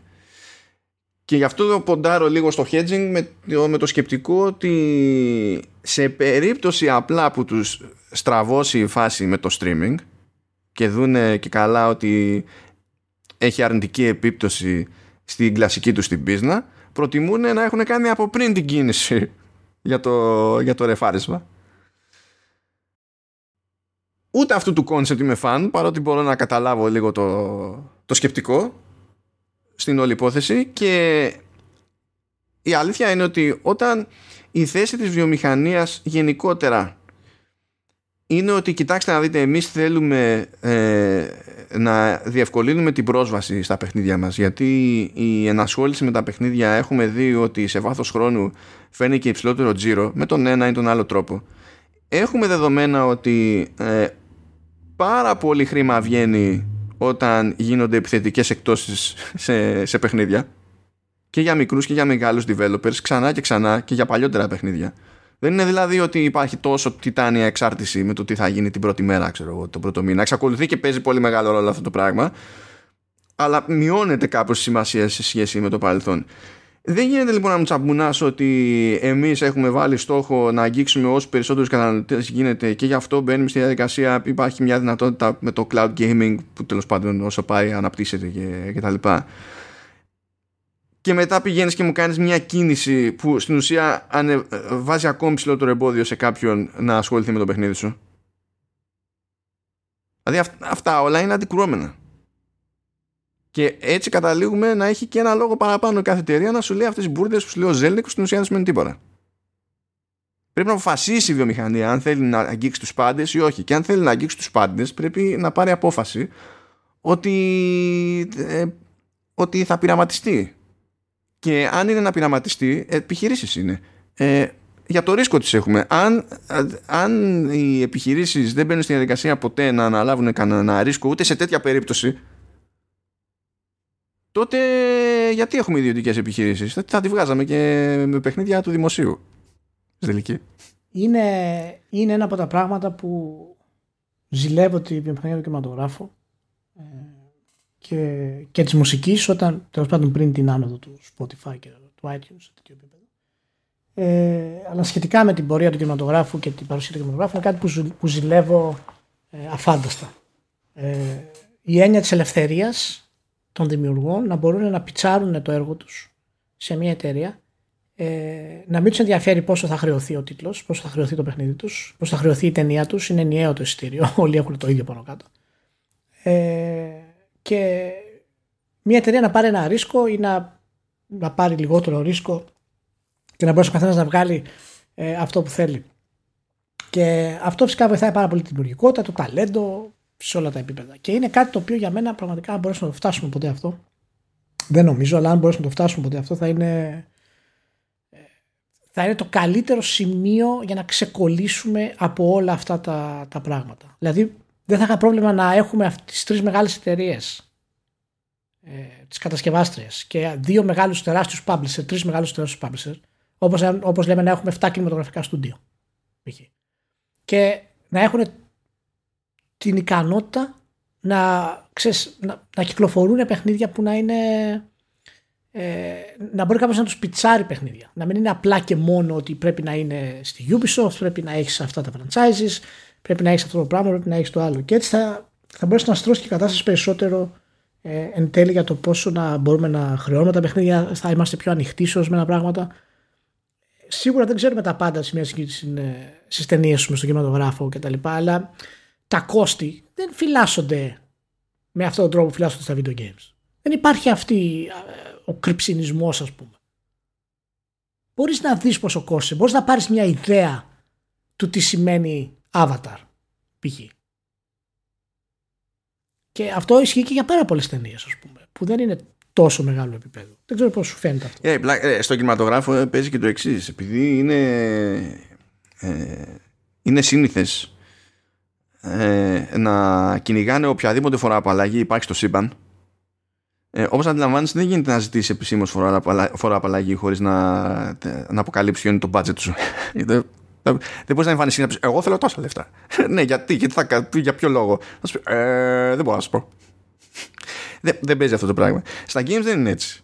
Και, στα... και επίσης μια άλλη διαφορά είναι ότι, μιας και είπες για το πιτσάρισμα και τα λοιπά, είναι ότι ένα στούντιο ενίοτε ε, πέφτει και στην ανάγκη του δημιουργού από την άποψη ότι πρέπει να πείσει τον δημιουργό να κάνουν κονέ. Τον έχει και λίγο ανάγκη ας πούμε το, το studio για το ονόρε επειδή έχει εκτόπισμα ο δημιουργός δεν ξέρω και εγώ τι.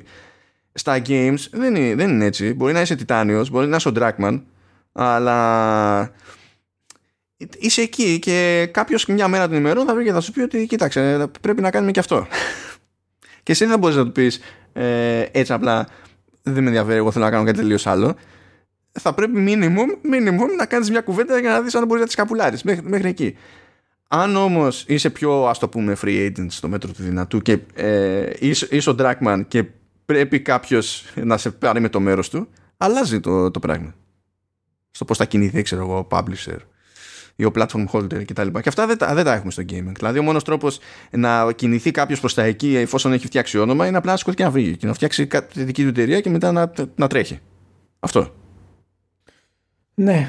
Ίσως ε, δεν ξέρω, αυτό είναι, αυτό είναι, αυτό είναι podcast από μόνο του γενικά. Ε, για το θέμα της δημιουργίας στα video games και πώς μπορεί να εκφραστεί. Αλλά έχω την εντύπωση ότι ιστορικά έχουμε, έχουμε ξεκινήσαμε από το θέμα των δημιουργών, όπως ξεκινάει στην ουσία κάθε μορφή τέχνης και έχουμε εμπορευματοποιηθεί, ομαδοποιηθεί πάρα πολύ γρήγορα μέσα σε 50 χρόνια, ας πούμε, στην ουσία.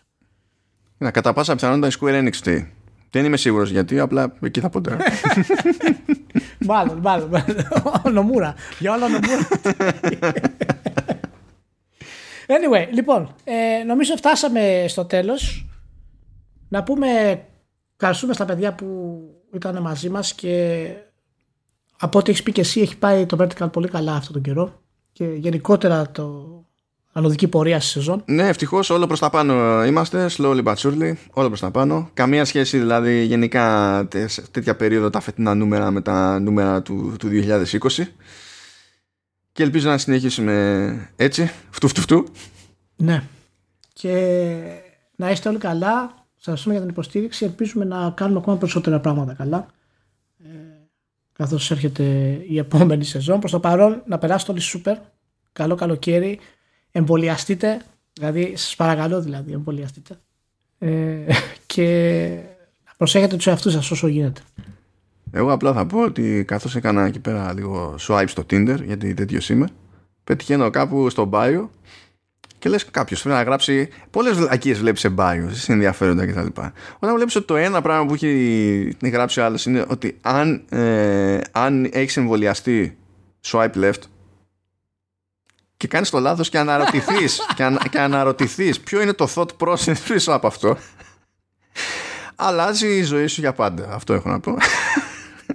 Αυτά. Και σας αφήνουμε να, το σκέφ, να σκέφτεστε τέτοιες ιδέες μέχρι τέλη Αυγούστου που θα τα ξαναπούμε Τσάω σας. Να είστε καλά